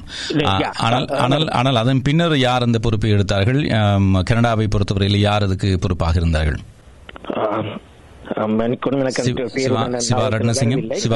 நியமித்தது திரு பொன்பாலரஞ்சன் அவர்களுடைய நியமனத்தை ரெக்கமெண்டேஷன் பலித்தான் அங்கு நியமிக்கப்பட்டவர். கனடாவினுடைய ஆணையாளர் சிவாரண்ய சிங்கம் சரியா? இப்பொழுது இதே போன்ற நிலைதான் ஏனைய நாடுகளில் இருக்கின்றன பல நாடுகளிலே அவ்வாறான நடைமுறை இருக்கவில்லை என்பது பல கட்டங்களில் நீங்கள் எதிர்கொண்ட விமர்சனங்கள். அது உங்களுக்கு புரியுதல்ல ஆனால் இந்த இந்த கேள்வியின் மூலமாக மக்களுக்கு அது சென்று சேர வேண்டும். உங்களுடைய நிலைப்பாடு அல்லது விளக்கம் என்பது. இதில் இப்பொழுது சொல்லுங்கள். எண்பத்தி இரண்டு பேர் இருக்கிறார்கள் நூற்றி பதினைந்து என்பது சாத்தியப்படவில்லை. அதை அதிகரிப்பதற்கு இப்பொழுது இந்த எண்ணிக்கை சரிவரா எட்டப்படாத போது குறைந்தது நூற்றி பதினைந்து இருக்க வேண்டுமாக இருந்தால் அந்த அரசியல் கோட்பாடு எங்கே பிழைக்கிறது? இது இந்த இது இது முக்கியமாக மக்கள் அஹ், கு- குறிப்பா இன்னொன்றை நான் கூறலாம். இது ஓரளவுக்கு மக்கள் எங்களுடன் இயங்குவது எங்களுடன் சேருவதற்கு வெளிப்படையாக எங்களுடன் சேருவதற்கு தயங்கியதுக்கு ஒரு காரணம் வந்து ஊருக்கு செல்வதில் தங்களுக்கு பிரச்சனை ஏற்படும் என்று. அதுவும் நல்லாட்சி அரசாங்கம் அந்த மாயமான ஏவி விட்ட நேரத்தில் பல பேர் அங்கு ஊருக்கு செல்ல வேண்டும் என்ற அந்த ஒரு நிலைப்பாட்டில் அது ஒரு மிக முக்கியமான காரணமாக இருந்ததாக நான் நான் பார்க்கின்றேன் எங்களுடன் அவர்கள் இணைவதற்கு. ஆனால் நாங்கள் கூடிய அளவு என்னை பொறுத்த மட்டில் நாங்கள் இரண்டாயிரத்தி பத்தில் இருந்த எதிர்பார்ப்பு உற்சாகம் மக்களிடம் இல்லை என்பதை நான் ஏற்றுக்கொள்கிறேன் ஆனால் அது நாங்கள் திரும்ப அதற்கான திரும்ப அதை கொண்டு வரக்கான முயற்சியில் நாங்கள் தொடக்கி அதுக்கு எங்களுடைய உழைப்பில் தொய்வு ஏற்பட்டதாக நான் கருதவில்லை. பல்வேறு புறச்சூழலால் அந்த சில அந்த சில அந்த தொய்வு ஏற்பட்டதாக கருதுகின்றேன். அந்த சூழலை தாண்டி கொண்டு போகலாம் என நம்புகின்றேன். சரி இருந்த போதிலும் நீங்கள் அளித்த இந்த பதிலுக்கு பின்னர் ஏனைய இதனோடு தொடர்ச்சியான சில கேள்விகள் தவிர்க்கப்பட வேண்டியவை இருக்கின்றன என்றால் நீங்கள் சொன்ன அந்த எண்ணிக்கையின் அடிப்படையிலே அந்த எண்ணிக்கையை அடைவதிலே மக்கள் ஆர்வம் காட்டவில்லை என்று நீங்கள் சொல்லுகிறீர்கள். ஆனால் இந்த விடயத்திலே நாடு கடந்த அரசு எந்த அளவுக்கு மக்கள் மயப்படுத்தப்பட்டிருக்கிறது? ஏனென்றால் இந்த சமகால அரசியலை பொறுத்தவரையிலே கனடாவில் இருக்கக்கூடிய சில அமைப்புகள் இதை இதைவிட மக்கள் மயப்படுத்தப்பட்ட நிலையிலே இயங்குவதை பார்க்கக்கூடியதாக இருக்கிறது. ஆனால் நாடு கடந்த அரசாங்கத்தை பொறுத்தவரையிலே விழா வைப்பது விருது வழங்குவது இதற்கு ஆக்களை திரட்டக்கூடியதாக இருக்கிறது. ஆனால் ஏனைய விடயங்களிலே அது ஒரு சம்பிரதாயம் பூர்வமான ஒரு காகித நடைமுறையை தான் பிரதிபலிக்கிறது. நீங்கள் ஏற்கனவே சொன்னது போல இதிலே ஒவ்வொரு அணிகளாக இருக்கிறார்கள். அதன் காரணமாக குழப்பம் இருக்கிறதுன்னு சொன்னாலும் கூட இவ்வாறு இருக்கக்கூடியவர்கள் அல்லது குழப்பங்களை ஏற்படுத்தக்கூடியவர்களை அந்த கட்டமைப்பிலிருந்து நீக்கக்கூடிய அதிகாரம் அந்த அமைப்புக்கு இருக்க வேண்டும். அல்லது பிரதமர் என்ற அடிப்படையிலே உங்களுக்கு இருக்க வேண்டும். அல்லது உங்களுடைய அந்த உயர்மட்ட மத்திய குழுக்கும் இருக்க வேண்டும். அது ஏன் ஆ, சாத்தியப்படாமல் இப்- இவ்வாறு ஒரு பிரச்சனை தொடர்ச்சியாக வருமாக இருந்தால் அது இன்று வரை தொடர்வதாகத்தான் அறிகிறோம். இவ்வாறு வருமாக இருந்தால் நீங்கள் எப்படி அதை ஒரு மக்கள் மயப்படுத்தப்பட்ட ஒரு கட்டமைப்பாக நீங்கள் அதை உருவாக்க முடியும் என்று நீங்கள் நினைக்கிறீர்கள்? நான் இதை என்ன இந்த மாதிரி நான் பார்க்கிறேன் சிலது சிலது வந்து ஜனநாயகத்துக்கு நாங்கள் கொடுக்குற விலை. இது ஜனநாயகத்தின் நான் ஜனநாயக நோக்கில் நாங்க போய்க்கு நாங்க கொடுக்குற சில விளையாட்டை நான் இதை பார்க்கிறேன் ம். இது நான் ஜனநாயக இப்ப நாங்கள் நாடு கடந்த தமிழில் அரசாங்கத்தை நான் ஒரு டெமோக்ராட்டிக் ஒரு ஜனநாயக ஒரு செயற்பாடு அவையாகத்தான் பார்க்கின்றேன் ஒழிய இது ஒரு பொலிட் பீரோவாக நான் பார்க்க இல்லை. இது ஒரு பொலிட் பீரோவாக இருந்தால் நான் அவரை தூக்கி வெளியால போடு இவரை தூக்கி வெளியால போடுன்னு சொல்லலாம். ம். ஆனா நான் இது இது நான் பொலிட் பீரோவாக நான் பார்க்கவில்லை. இது ஒரு ஜனநாயக அமைப்பு. அப்ப ஜனநாயக அமைப்புல எங்கட அரசியலமைப்பு சட்டத்தில் ரெண்டு முக்கியமான இருந்தது. இப்ப இந்த முறை இன்னொரு திருத்தம் வந்தது. அதாவது ஒரு உறுப்பினர் அவருடைய இது பிள்ளையாக இருந்தால். அது அது அது தொடர்பாக எத்திக்ஸ் கமிஷன் என்று நாங்கள் எத்திக்ஸ் கமிஷனோட நியமிச்சிருக்கின்றோம் இந்த எத்திக்ஸ் கமிஷன்ல எல்லாம் இன்றைக்கு நாங்கள் மூன்று பேரை போட்டிருக்கோம். இவர்கள் மூவரும் மிக முக்கியமான அவர்கள். கிறிஸ் கோவிந்தரன் நீங்க கேள்விப்பட்டிருப்பீர்கள். ம். தென்னாப்பிரிக்காவில் ஒரு மிக மிகவும் மனித உரிமை ஆர்வலர் சட்டத்தரணி. ம். அவர் மற்றது இந்தியாவில் ஒரு பெண் சட்டத்தரணி. மற்றது சிதம்பரனான் என்று ஒரு பழமை லண்டனில் ஒரு மனித உரிமை ஆர்வலர் சட்டத்தரணி. அப்ப இவர்களை கொண்டு ஒரு கொ- நாங்க ஒரு எத்திக்ஸ் கமிஷன் ஒன்று போட்டிருக்கிறோம். அந்த எத்திக்ஸ் கமிஷன் ரெக்கமெண்டேஷன் பிறகு சபை முடிவெடுக்கலாம். ஒரு ஆளு வெளியால விடுறதா? இல்லையா.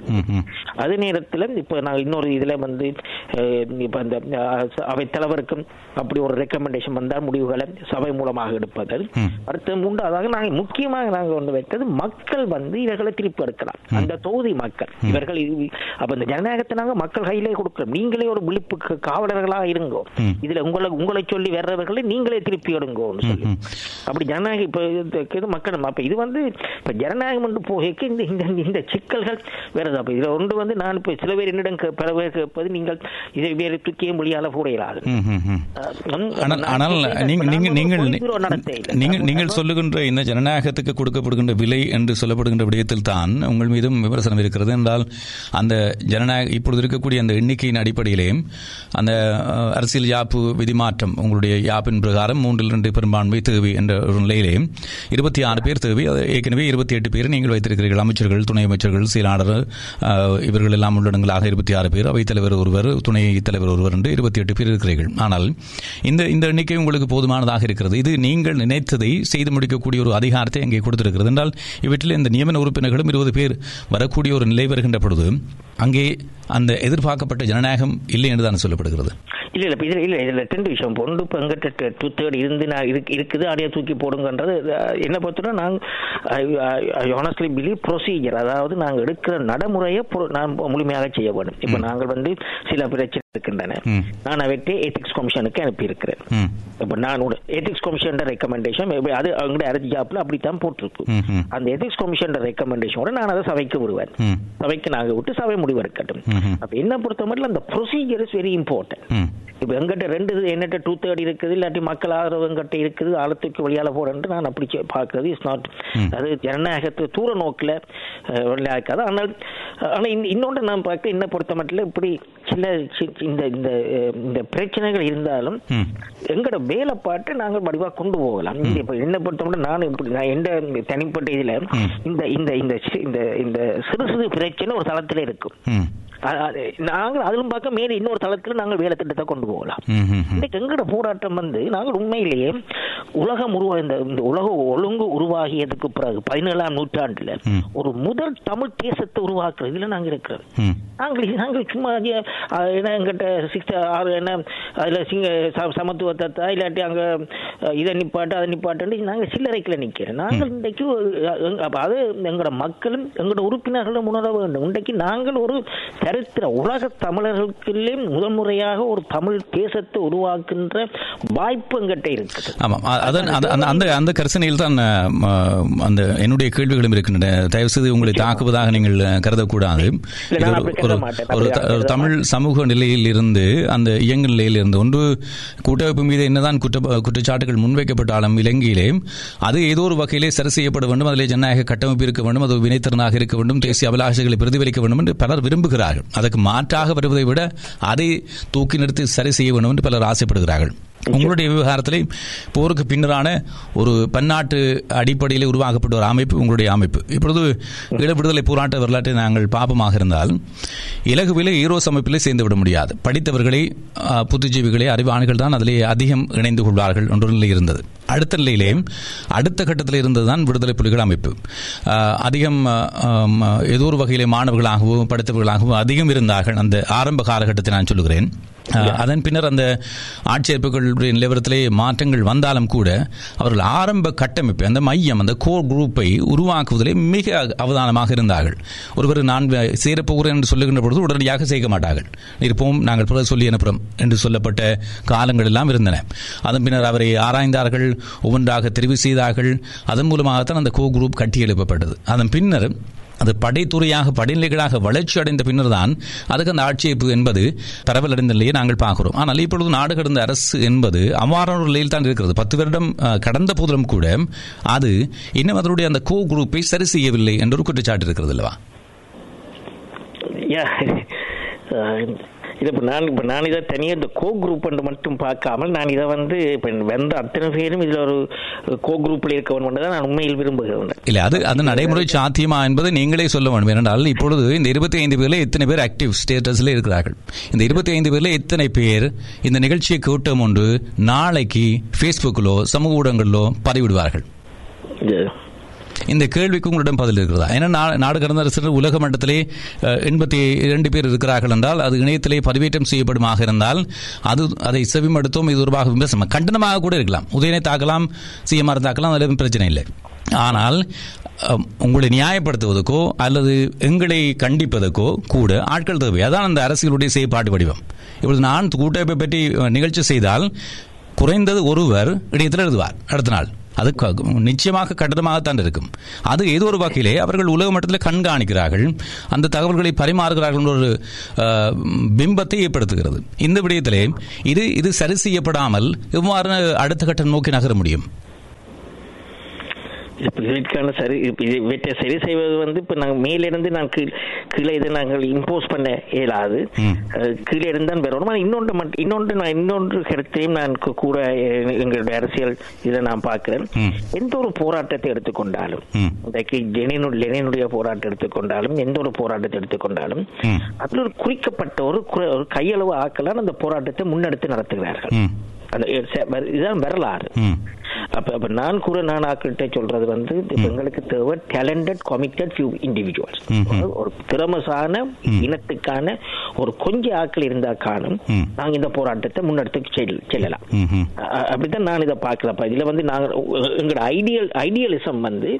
எண்பத்தி நூற்றி பதினஞ்சோ இருக்கிற எண்பத்தி ரெண்டு பேரும் அவ்வாறு இருக்க வேண்டும் என்று. ஆனா என்ன பொறுத்தவரை வரலாற்றை எடுத்து பார்த்தா அது யதார்த்தம் இல்லை. வரலாற்றை எடுத்து பார்க்கும் பொழுது குறிக்கப்பட்ட கொஞ்சம் பேர் இருந்து இதை நாங்கள் கொண்டு செல்லலாம். அந்த நம்பிக்கையில தான் நான் இப்ப கூட இதை எடுத்து பார்த்தா கூட மோடியின் வளர்ச்சி வளர்ச்சி எல்லாம் பார்க்க. ஒரு கொஞ்சம் பேர். கொஞ்சம் பேர் இருந்து தான் அதை கட்டி எழுப்பினார்கள். அப்ப நான் இதை கூட பார்க்கிறேன் ஒன்று மக்கள் பின்னால வரணும். ஆனா மக்களுக்கு வழிகாட்டுற அளவுக்கு அந்த செயற்றை செய்யறதுக்கு ஒரு கொஞ்சம் பேர் இருந்தால். ம். அதான் நான் திரும்ப திரும்ப நான் யூஸ் பண்ற வேர்டு இதான். Talented committed individuals few talented committed individuals that's all we need அதோட நாங்கள் இதை கொண்டு செல்லலாம்ன்ற நம்பிக்கை எனக்கு இருக்கு. சரி. அப்படி நாங்கள் தொடர்ந்து நேகளையும் எடுத்துக்கொண்டு பேசிக்கொள்வோம். ஆம், நிகழ்ச்சியில் கலந்து வந்திருக்கின்ற நேர்கள் சுருக்கமாக உங்களுடைய கேள்விகளை முன்வைத்துக் கொள்ளலாம். நிகழ்ச்சியில் முதல் நேர் வணக்கம் யார் பேசுகிறீர்கள்?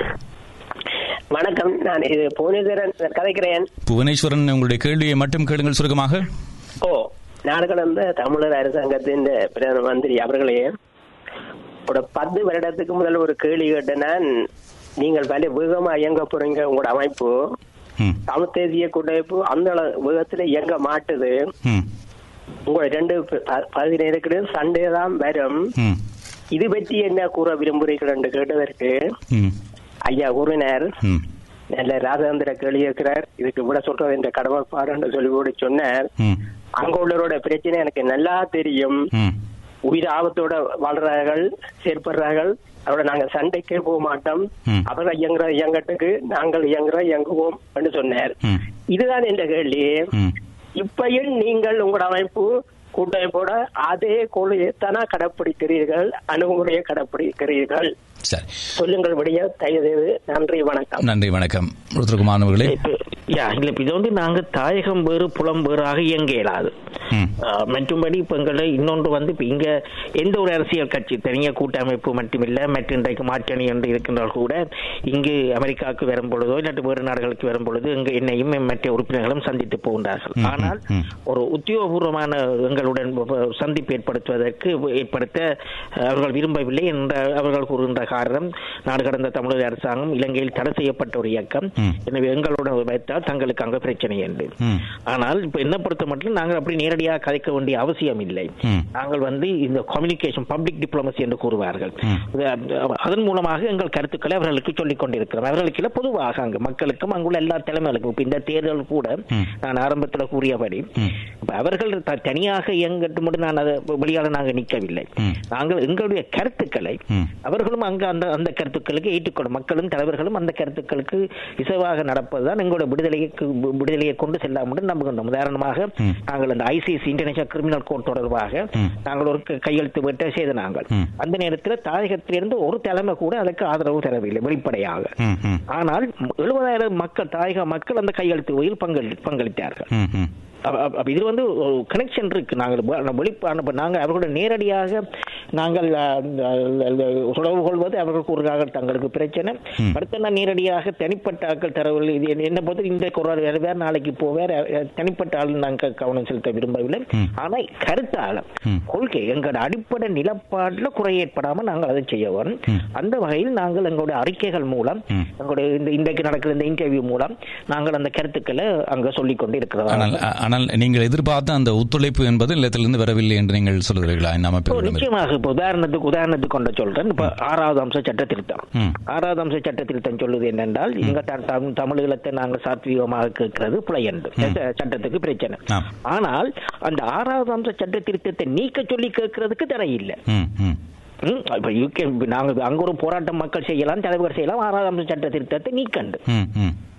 அது அதுக்கு அங்க தடை இல்லை. அப்ப இங்க வருகின்ற தலைவர்களிடம் நான் அதை கூறும் பொழுது எல்லாரும் ஒரு நல்ல ஐடியா நாங்க செய்வோம்னு சொல்வார்கள் அங்க போனாலும் ஒன்றும் நடக்கிறது. புவனேஸ்வரன் சொன்னது போல அந்த இடைவெளி அப்படியே அதிகரித்தே இருக்கிறது. இன்னும் நெருங்கி வரவில்லை. சரி. இங்க வரவில்லை. சரி. எங்க நிகழ்ச்சியில் அடுத்த நேர். வணக்கம் யார் பேசுறீர்கள் வணக்கம் உதயன். வணக்கம் திரு உருத்திரகுமார் அவர்களே. ராஜவர்மன். ராஜவர்மன் உங்களுடைய கேள்வியை மட்டும் கேளுங்கள். தயவு செய்து ஆமாம் ஸ்ரீலங்கா அரசு இணை அனு- அனுசரணை என்ற நிலையில் இருந்து விலகியமையை கண்டித்து. Canada England France Germany Denmark ஆகிய புலம்பெயர் தமிழர்கள் அதிகம் வாழும் நாடுகள் கண்டனத்தை தெரிவித்தன. அதிலும் கனடாவை பொறுத்தவரையில் முதல் மூன்று பெரிய அரசியல் கட்சிகளும் நாடாளுமன்றத்தில் ஸ்டாண்டிங் கமிட்டியில் இனப்படுகொலை என்ற தீர்மானத்தை நிறைவேற்றிய ஒரு நாடு. இந்த ஐந்து நாடுகளின் பதிவிட பிரதிநிதிகளுடன் நீங்கள் தொடர்பு வைத்திருக்கிறீர்களா? அத்துடன் கூட இந்த முப்பது ஒன்று முப்பத்தி நாலு ஒன்று ஆகிய தீர்மானங்களுக்கு ஆதரவாக வாக்களித்த நாற்பத்தேழு நாடுகளின் பிரதிநிதிகளுடன் தொடர்பில் இருக்கிறீர்களா. அடுத்தது நமது பிரேரணையை பிரேரணை சம்பந்தமான ஆலோசனைகள் உதவிகளை முன்னாள் ஆணையாளர்கள் நவ நவநீதம் பிள்ளை அல் ஹுசைன் போன்ற ஆணையாளர்களின் ஆலோசனைகளையும் உதவிகளையும் தமிழர் சிறப்பு பெற முடியுமா? மூன்று கேள்விகளை கேட்டிருக்கிறீர்கள். ஒரு கேள்வி என்று நான் சொல்லியிருக்க வேண்டும். அது சொல்லாது என்னுடைய தவறு. இப்பொழுது மூன்று கேள்விகள் வந்திருக்கின்றன. சரி நன்றி ராஜவர்மன். மணி பேசுவோம். நன்றி. வணக்கம். வணக்கம். நன்றி. மூன்று மூன்று கல்வி முதலாவது கனடாவில் அதில் மிகவும் ஒரு முக்கியமான அந்த தீர்மானம். அதாவது இனப்படுகொலை சம்பந்தமான விசாரணை தேவை என்ற தீர்மானம். ஆனால் அந்த தீர்மானத்தை நிறைவேற்றிய பின்னர் அது தொடர்பாக கனடா இந்த நடவடிக்கை எடுக்கவில்லை என்பது ஒரு வருத்தத்துக்குரிய விடயம். அண்மையில் கனடாவின் அந்த எதிர்க்கட்சி உறுப்பினர் ஒருவர் அஹ், ஜஸ்டின் ட்ரூடுடன் அந்த கேள்வியை கேட்டிருந்தார். அதாவது இந்த தீர்மானம் தொடர்பாக கனடா என்ன நடவடிக்கை எடுக்கின்றது என்று சொல்லி. ஆனால் ஜஸ்டின் ட்ரூடும் அதுக்கு முறையான பதில் அவர் அதில் கூறவில்லை. எனவே கனடாவில் இவற்றை செய்வதற்கான பலம் எங்களிடம் இருக்கிறது வாய்ப்பும் இருக்கிறது. அதைத்தான் அவர் கேட்டார். இது போன்ற இங்கிலாந்து கனடா உட்பட்ட அந்த முக்கியமான நாடுகளோடு வதிவிட பிறந்தைகளோடு நீங்கள் தொடர்புகளை வைத்திருக்கிறீர்களா என்பது அவருடைய கேள்வி. அதோடு சேர்ந்துதான் அந்த தீர்மானத்தை நிறைவேற்றுவதற்கு ஆதரவளித்த நாற்பத்தி ஏழு நாடுகள் உட்பட்டவற்றோடு நீங்கள் இந்த அளவுக்கு தொடர்புகளை வைத்திருக்கிறீர்கள் என்ற விடயத்தை கேட்டார். நாற்பத்தி ஏழு நாடுகளுடனும் எங்களுடைய வெளிவார சர்வதேசத்துக்கு பொறுப்பான அமைச்சர் திரு மாணிக்க வாசல் அவர்கள் நாற்பத்தி ஏழு நாடுகளுடன் தொடர்பு இருக்கின்றார். நாங்கள் அனுப்புகின்ற ஒவ்வொன்றுக்கும் அவர்கள் அவர்களுக்கும் அனுப்புகின்றார்கள். சில ராஜதந்திரிகளுடன் எனக்கு முந்தி ஏற்பட்ட சில தொடர்பு மூலமாக நான் அவர்களுடன் தொடர்பில் இருக்கின்றேன். அஹ், அவர்களிடம் கருத்துக்கள் பரிமாறிக்கொண்டிருக்கின்றேன். சில முக்கிய ராஜதந்திரிகளுடன். மற்றும் இப்ப இந்த அல் ஹுசேன் நவநீதம் பிள்ளையார்களுடன் நாங்கள் நாங்கள் இப்ப அவர்களை அடிக்கடி நாங்கள் பல கூட்டங்களில் சந்திக்கின்றோம். இங்க அமெரிக்காவில் அல் ஹுசேன் வந்து போன முறை இங்க பிலடெல்பியாவில் ஒரு பல்கலைக்கழகத்தில் விசிட்டிங் லெக்சரராக இருந்தவர். அதே மாதிரி நவநீதம் பிள்ளை நான் நினைக்கிறேன் அவர் அவருடைய கேள்வியினுடைய உள்ளார்ந்த அர்த்தம் என்னவென்றால் இந்த ஜஸ்மின் சூகா போன்று அவர்களை பயன்படுத்த முடியாத தொடர்ந்து இந்த ம, மனித உரிமை இல்ல, இல்ல, அஹ், நிச்சயமாக நிச்சயமாக இதில் இதில் அல் ஹுசேன் என்பவர் இந்த கணிப்பின்படி மிகவும் இது ஸ்ரீலங்கா விடயத்தில் மிகவும் ஆர்வமாக இருக்கின்றார். அவர் சொல்ற Sri Lanka is in my blood தான் சொல்லுவார். நாங்கள் ஸ்ரீலங்கா பெட்டி காய்க்க போனார் ஸ்ரீலங்காவில் அவர் மிகவும் ஆர்வமாக இருக்கின்றார். So, சில சில தகவல் சில ஆலோசனைகள் நாங்கள் அவரிடம் நான் இவ்வாறான கூட்டங்களில் நான் சந்திக்கும் பொழுது ஒரு அப்பாயின்மெண்ட் வைத்து அவர்களிடம் போய் நாங்கள் இவற்றை கதைப்பது உண்டு. மற்றும்படி அவர்கள் எங்களிடம் அதை விட மேலதிகமாக எங்களுக்கு ஆலோசனை தருவதாக நான் கூற மாட்டேன். ஆனால் அவர்களை அவர்களை ஒத்த இல்லாட்டி அவர்களை ஒத்த பல அறிஞர்கள். யூக ஐக்கிய நாடுகள் சபையில் ஐக்கிய நாடு சபையின் யூகோஸ்லாவியா ருவாண்டா நீதிமன்றங்களில் கடமையாற்றிய பல்வேறு அறிஞர்கள் எங்களுடன் தொடர்ச்சியாக அவர்கள் நாங்கள் ஒரு அட்வைசரி கமிட்டியாக வைத்துக் கொண்டு அவர்களிடமிருந்து பல ஆலோசனைகள் நாம் கூறிய அந்த நாங்கள் விக்டிம்ஸ் பாதிக்கப்பட்டவர்களால் பாதிக்கப்பட்டவர்களால் மேற்கொள்ளப்படும் என்ற நீதிக்கு பின்னால் நிற்பவர்கள் ஐக்கிய நாடுகள் சபையில் முக்கிய வழக்கு தொடர்களால் வேலை செய்த அறிஞர்கள் அதில் பின்னால் நிற்கின்றார்கள். இதிலே அந்த கேள்வியோடு இன்னொரு கேள்வியும் சேர்க்க வேண்டும். மிக பிரதானமானது. நீங்களும் இருப்பது அமெரிக்காவில். அமெரிக்கா தான் இந்த தீர்மானத்தினுடைய பின்னணி சக்தி. தொடர்ந்தும் அதுதான் வல்லரசாக அந்த பூகோள அரசியலை தீர்மானிக்க போகிறது. இந்த விடயத்திலே அமெரிக்காவினுடைய அரசாங்கத்தினுடைய அனுசரணையை ஈழத்தமிழர் விவகாரம் தொடர்பாக அரசியல் ரீதியாகவும் சரி அவர்களுக்கான நீதி பொறிமுறை சார்பாகவும் சரி பெற்றுக்கொள்வதற்கு இந்த நடவடிக்கை நாடு கடந்த அரசு எடுத்திருக்கிறது. இருக்கு. நாடு கடந்த அரசாங்கம் கூடிய அளவு அமெரிக்காவில் சட்டப்பேர அந்த அமெரிக்க அரசாங்கத்துடன் தொடர்புடைய இப்ப நேரடியாக நாங்கள் ராஜாங்க திணைக்களத்துடன் நேரடியாக பெருமளவில் எங்களுக்கு இந்த உறவு அவ்வளத்துக்கு இல்லை. ஏனென்றால் அவர்களுடைய கூறுகின்ற முக்கிய காரணம் நாடு கடந்த தமிழக அரசாங்கம் வந்து ஒரு தனிநாட்டை தனிநாட்டை கேட்கின்றது என்று சொல்லி. எனவே அவர்கள் ஆனால் ஒரு சமயத்தில் கூறினார்கள். ஒரு சமயத்தில் கூறினார்கள் அவர்கள் என்ன கூப்பு என்னுடன் நின்று ஒரு படம் எடுத்து போடுவதாக தாங்கள் யோசிப்பதாக. ஆனால் அவர்கள் அவ்வாறு கூறியதற்கு முக்கிய காரணம் எங்களுக்கு ஆதரவு தருவதற்காக கூறவில்லை ஸ்ரீலங்காவுக்கு ஒரு செய்தியை கொடுப்பதற்காகத்தான் அதை அவர்கள் அந்த நேரத்தில் யோசித்திருந்தார்கள். அதை பயன்படுத்த அவர்கள் முனைகிறார்கள். நீங்கள் சொன்ன அந்த விடயத்தில் தான் இப்பொழுது நீங்கள் இன்னமும் தமிழர்களுக்கு ஒரு தனிநாடு கிடைக்கும் என்று நம்பிக்கையை கொண்டிருக்கிறீர்கள். ஆனால் இப்பொழுது கூ- இன்னொன்று முடிக்கிறேன். களத்திலே கூட்டமைப்பு சொல்லிவிட்டது. அதை முற்றாக கைவிட்டு விட்டோம் என்று. அதே நேரத்தில் நீங்கள் சொன்னது போல ஆறாம் திருத்த சட்டத்துக்கு மாறாக யாரும் அதை பற்றி பேசினால் அவர்கள் கைது செய்யப்படுவார்கள். அது ஒரு விடயம்.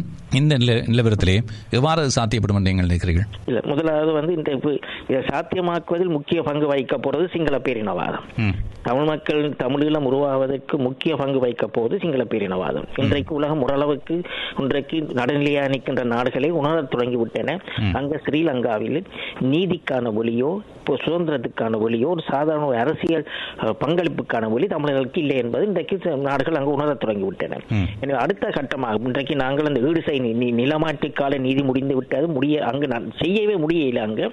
ஈடுசை நீதிக்கு போய் எனவே அதன் அடிப்படையில் நாங்கள் செய்யலாம் என்று. இரண்டாவதாக அங்கு தமிழ் மக்கள் கைவிட்டதாக கூறுவது என்பது உண்மை அது உண்மைக்கு அதுக்கு உண்மைக்கு மாறானது.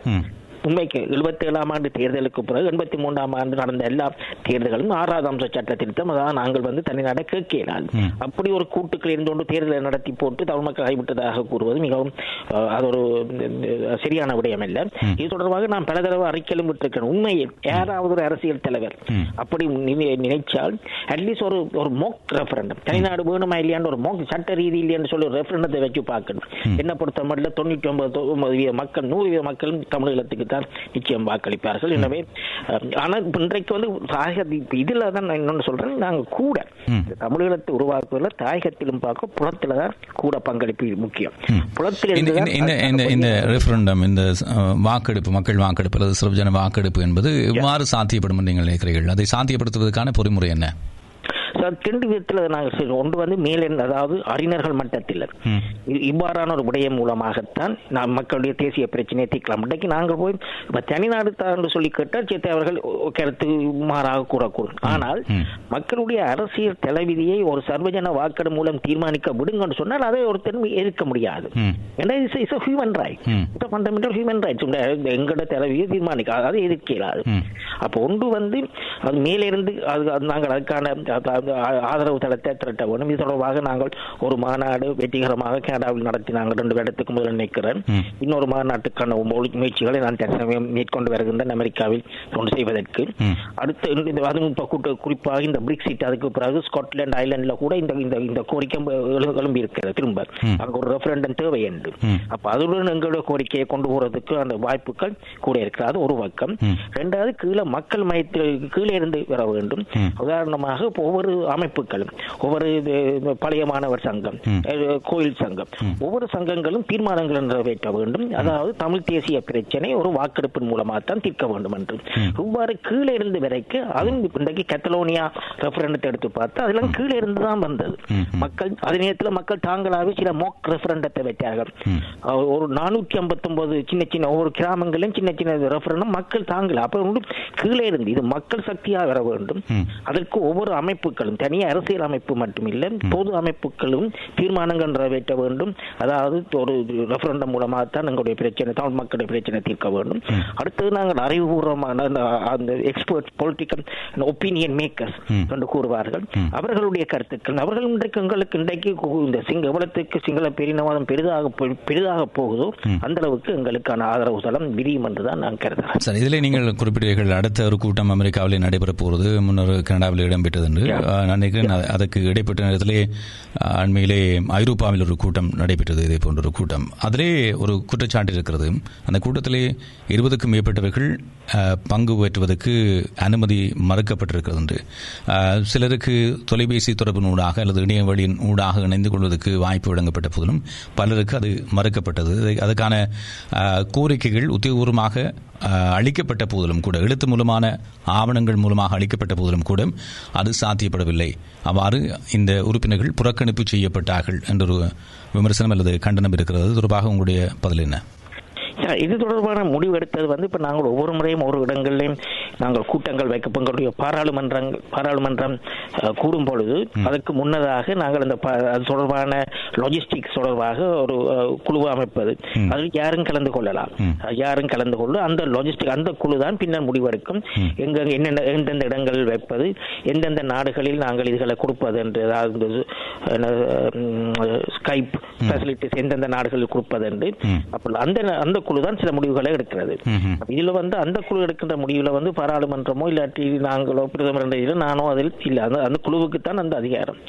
அந்த அந்த குழு எடுத்த ஒரு முடிவு தான் என்ற எல்லா நாடுகளுக்கும் இதுகள் கொடுப்பது சேர்த்தல் லாஜிஸ்டிக்கல் ப்ராப்ளம் இருக்கிறது எங்களுக்கு.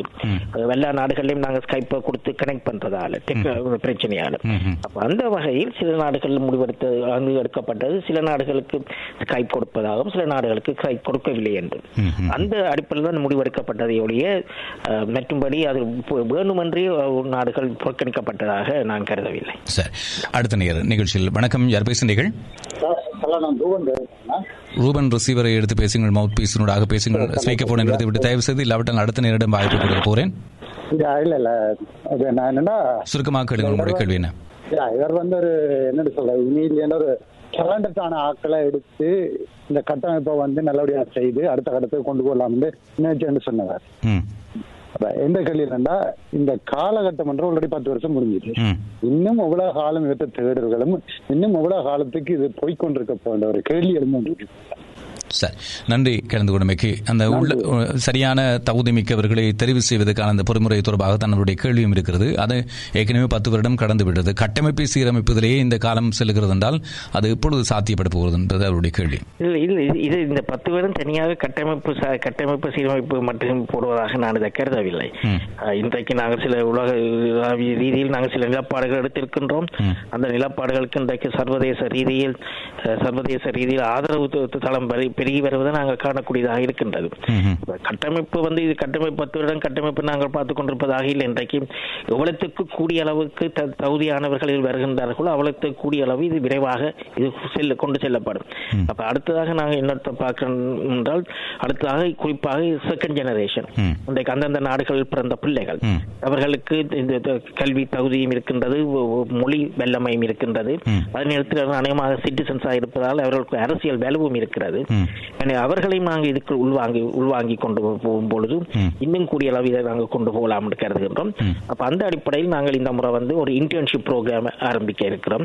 அதாவது ஒவ்வொரு நாடுகளிலும் சில இளைஞர்களுக்கு அந்தந்த நாடுகளிலே சில இன்டர்ன்ஷிப் நாங்கள் எடுத்துக் கொடுப்பதன் மூலம் அந்த இளைஞர்களையும் இதற்குள் கொண்டு வந்து அதன் மூலம் அவர்கள் தாயக விடுதலைக்கும் அவர்களுடைய பங்களிப்பு இருக்கும் என்று அநேகமாக இப்போ நீங்கள் இந்தியன் அசோசியேஷன் இல்லாட்டி அரேப் அசோசியேஷன் எடுத்து பார்த்தீங்கள் என்றால் அவர்கள் செகண்ட் ஜெனரேஷனுக்கான அந்த இன்டர்ன்ஷிப் ப்ரோக்ராமை காலங்காலமாக நடத்தி வருகின்றார்கள். இன்றைக்கு அவர்கள் அமெரிக்காவும் சரி இங்கிலாந்திலும் சரி இன்றைக்கு அவர்கள் மிக முக்கியமான பதவிகளில் அந்த ஜெனரேஷன் இருக்கின்றது.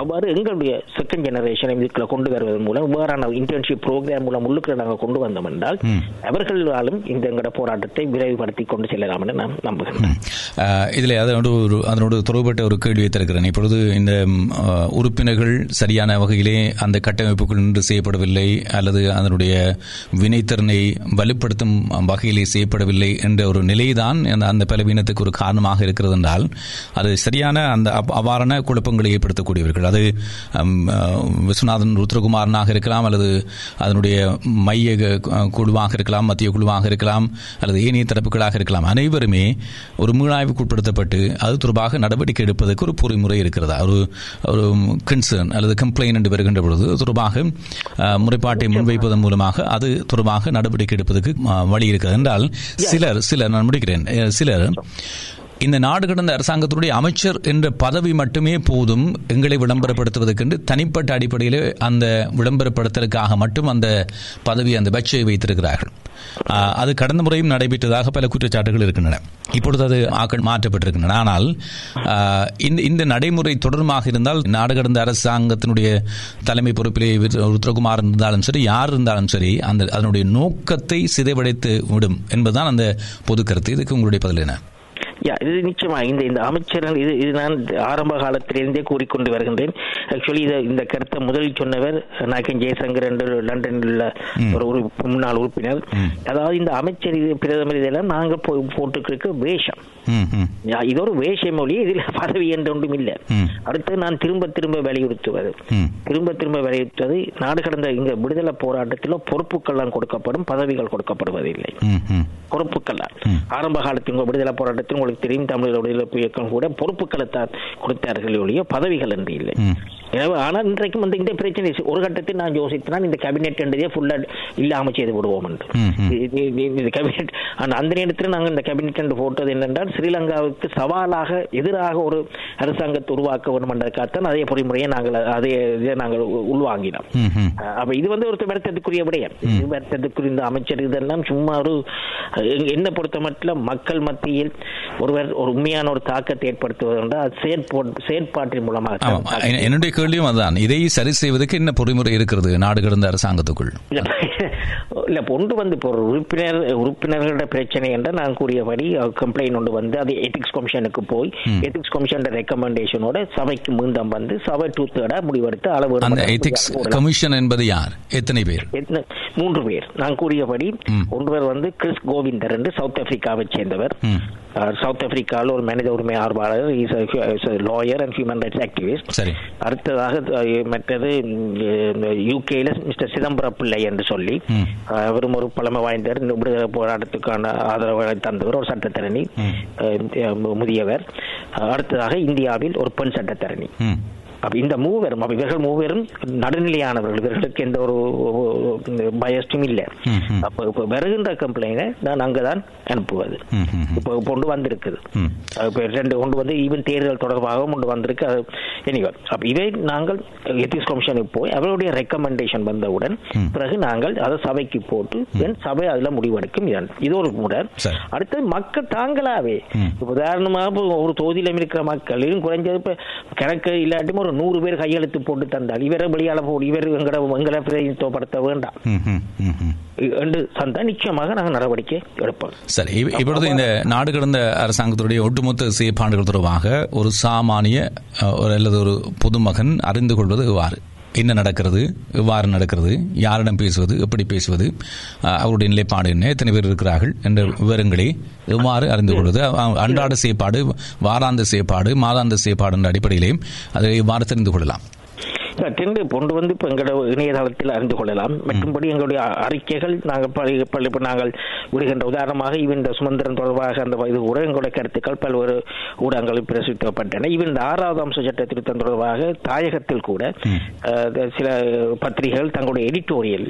நாங்கள் கூறுகின்ற கருத்தை அங்கே மையப்படுத்தி எடுத்திருந்தார்கள். எனவே அது மூலமாக எடுக்கலாம். அடுத்ததாக நாங்கள் கூட இந்த மக்கள் இறங்கம் என்று இப்போ நாங்கள் ஒவ்வொரு ஞாயிற்றுக்கிழமையும் அநேகமாக நான் ஏதாவது ஒரு நாட்டுடன் மக்கள் இறங்கம் என்று மக்களை சந்தித்து வருகின்றேன். ஆனால் இப்ப நாங்கள் எதிர்பார்த்த அளவுக்கான மக்கள் கூட்டம் அங்கு வரவில்லை. நாங்கள் கூட ஆனால் நாங்கள் மக்கள் இறங்கம் என்று கூறி மக்களை சந்தித்து இவ்வாறான கேள்விகளை மக்களிடம் கேட்டு அதற்கான பதில்களை நாங்கள் கூறிக்கொண்டு வருகின்றோம். கூட இப்போ நாம் கூட பார்க்கிறோம் கூட இந்த சோஷியல் மீடியாக்கால தான் இப்போ கூட இதுகளை நாங்கள் செய்யலாம் என்றும் கருதுகின்றோம். அப்ப அதுக்கான முயற்சியிலும் இப்போ அது ஃபேஸ்புக் அதுகளும் இருக்குது. ஆனால் என்ன பொறுத்த மட்டும் அது அவ்வளவுக்கு கூடிய அளவு நாங்கள் அவற்றை இன்னும் பாவிக்கலாம் என்று தான் நான் கருதுகிறேன் சரி நிகழ்ச்சியை நிறைவு செய்கின்ற நேரம் நெருங்கிவிட்டது மிக சுருக்கமாக கனடாவில் இருக்கக்கூடிய மக்களுக்கு நீங்கள் சொல்ல விரும்புவது என்ன? ஓகே கனடாவில் மக்கள் இன்றைக்கு புலம்பெயர்வு இன்- இன்றைக்கு எங்களோட விடுதலை போராட்டத்தில் கனடா புலம்பெயர் மக்கள் தான் மிக மிக ஒரு முக்கிய சக்தியாக நீங்கள் விளங்குகின்றீர்கள் இன்றைக்கு even அந்த ஈவன் தொண்ணூற்றி ஐந்தாம் ஆண்டு நான் அங்கு அந்த நேரத்தில் சுரேஷ் மாணிக்க தொண்ணூற்றி ஆறாம் ஆண்டு வழக்குகள் வழக்கு சமயம் பல்வேறு நாட்கள் நிற்க பொழுது மெட்டிய சமூகத்தவர் சமூகத்தவர்கள். அவர்கள் யாவரும் கனடா தமிழர்களைத்தான் ஒரு முடலாக பார்த்தார்கள். உங்களிடம் பொருளாதார பலம் இருக்கிறது அறிவு பலம் இருக்கிறது. ஆனால் போதுமான அளவு அது அரசியல் பலமாக இன்னும் மாற்றப்படவில்லை. ம்ஹும். உதாரணமாக கூறுவார்கள் இன்றைக்கு சீக்கியருடன் எடுத்து பார்க்கும் பொழுது சீக்கியர்கள் எண்ணிக்கையிலும் பார்க்க இருக்கும் எண்ணிக்கைக்கும் தெரிவு செய்யப்பட்ட சீக்கியர்களுடைய தொகையும் பார்க்கும் பொழுது இன்றைக்கு எத்தனையோ தமிழர்கள் கூடுதல் அளவுக்கு தெரிவு செய்யப்பட்டிருக்க வேண்டும். எங்களுடைய அரசியல் வலிமை இன்னும் அரசியல் விழிப்புணர்ச்சி இன்னும் போதாது. அதனை நாங்கள் அரசியல் மயமாக்கும் பொழுது கனடா ஒரு மிக முக்கியமான நாடு. தாராள மனப்பான லிபரல் நாடு. ம். அதன் மூலம் அது தற்சமயம் இந்த கோ குரூப்ல மிக முக்கிய பங்கு வகிக்கின்றது. எனவே நீங்கள் உங்களுடைய உங்களுடைய அரசியல் பலத்தை ஒடுமுகப்படுத்தி. அரசியல் தலைவர்களுக்கும் மற்றும் மனித உரிமை ஆணைய ஆர்வலர்களுக்கும். குறிப்பாக நாங்கள் இன்னொரு விடயத்தையும் அங்கு கனடாவில் நாங்கள் மேற்கொள்ள இருக்கின்றோம். அதாவது வந்து நான் நெடுக சொன்ன மாதிரி எங்களுடைய பிரச்சனை ஸ்ரீலங்கா தேசத்துக்கு எதிராக. ஆனால் தனிப்பட்ட அந்த ஸ்ரீலங்கா தேசத்துக்கு எதிரான சில வழக்குகளை கொண்டு வருவதற்கென்றால் சவரின் இம்யூனிட்டி என்று இறையாண்மை என்ற ஒரு பாதுகாப்பு திரை இருக்குது. ம். அதை கிழிச்சு கொண்டு நாங்கள் போகணும் அதற்கான சட்டமூலத்தை உருவாக்குவதற்கான வாய்ப்பு கனடாவில் தான் இருக்கிறது. அந்த முயற்சியில் அம்னஸ்டி இன்டர்நேஷனல் ஈடுபட்டது. எனவே அங்குள்ள மனித உரிமை ஆணையாளர்கள் ஆர்வலர்களுடனும் அரசியல் தலைவர்களுடனும் உங்களுடைய அரசியல் பலத்தை மூலம் நீங்கள் தாக்கத்தை ஏற்படுத்தி தாயக விடுதலைக்கு ஒரு ஒரு முக்கியமான பங்கை செலுத்தலாம் என நான் ஒரு உண்மையில் நம்புகிறேன். நன்றி உத்தரகுமாரன் அவர்களே. இன்னமும் பல விடயங்கள் பேசப்பட வேண்டியிருக்கின்றன. இருந்த போதிலும் நிகழ்ச்சிக்குரிய நேரம் நிறைவு பெறுகிறது. உங்களுடைய நேரத்துக்கும் பொறுமைக்கும் கருத்துக்களுக்கும் நன்றி. கேள்விகள் உங்களுடைய தனிப்பட்ட அடிப்படையில் புண்படுத்தி இருக்க மாட்டாது என்ற நம்பிக்கையோடு இப்பொழுது விடை தருகிறோம். நிச்சயமாக நிச்சயமாக சந்தர்ப்பம் தந்தமைக்கு மிக்க மகிழ்ச்சி. நன்றி. நன்றி. வணக்கம். இன்றைய கருத்தாடல் நிகழ்ச்சியை நாங்கள் இதோடு புறம் இன்றைய நிகழ்ச்சியிலேயும் ஜெனிவா கூட்டத்தொடர் மத்தியிலே அவர்கள் எடுத்திருக்கக்கூடிய குறிப்பாக இலங்கை அரசு எடுத்திருக்கக்கூடிய நிலைப்பாடு அதனை தொடர்ந்து அவர்கள் வெளிப்படுத்தி இருக்கக்கூடிய மீளாய்வு அறிக்கை என்ற விடயங்களை உள்ளடக்கி நாடு கடந்த தமிழ் அரசாங்கத்துடைய நோக்கம் அதனுடைய சமகால செயற்பாடுகள் அது தொடர்பாக எழுந்திருக்கக்கூடிய விமர்சனங்கள் கண்டனங்கள் என்று பல விடயங்களையும் உள்ளடக்கியதாக எங்களுடைய கருத்துக்களையும் ஒரு சிலரை மட்டும் அணைத்துக் கொண்டு நாங்கள் இன்றைய நிகழ்ச்சியை எடுத்து வந்தோம். கலந்து கொண்டு சிறப்பித்தவர்களுக்கும் நன்றி. இந்த நிகழ்ச்சியிலே பங்கு பெற்றி சிறப்பித்த நாடு கடந்த தமிழ் அரசாங்கத்துடைய பிரதமர் விஸ்வநாதன் ருத்ரகுமாரன் அவர்களுக்கும் மீண்டும் நன்றியை தெரிவித்துக் கொண்டு இப்பொழுது இன்றைய நிகழ்ச்சியை நிறைவுக்கு கொண்டு வருகிறோம். 101.3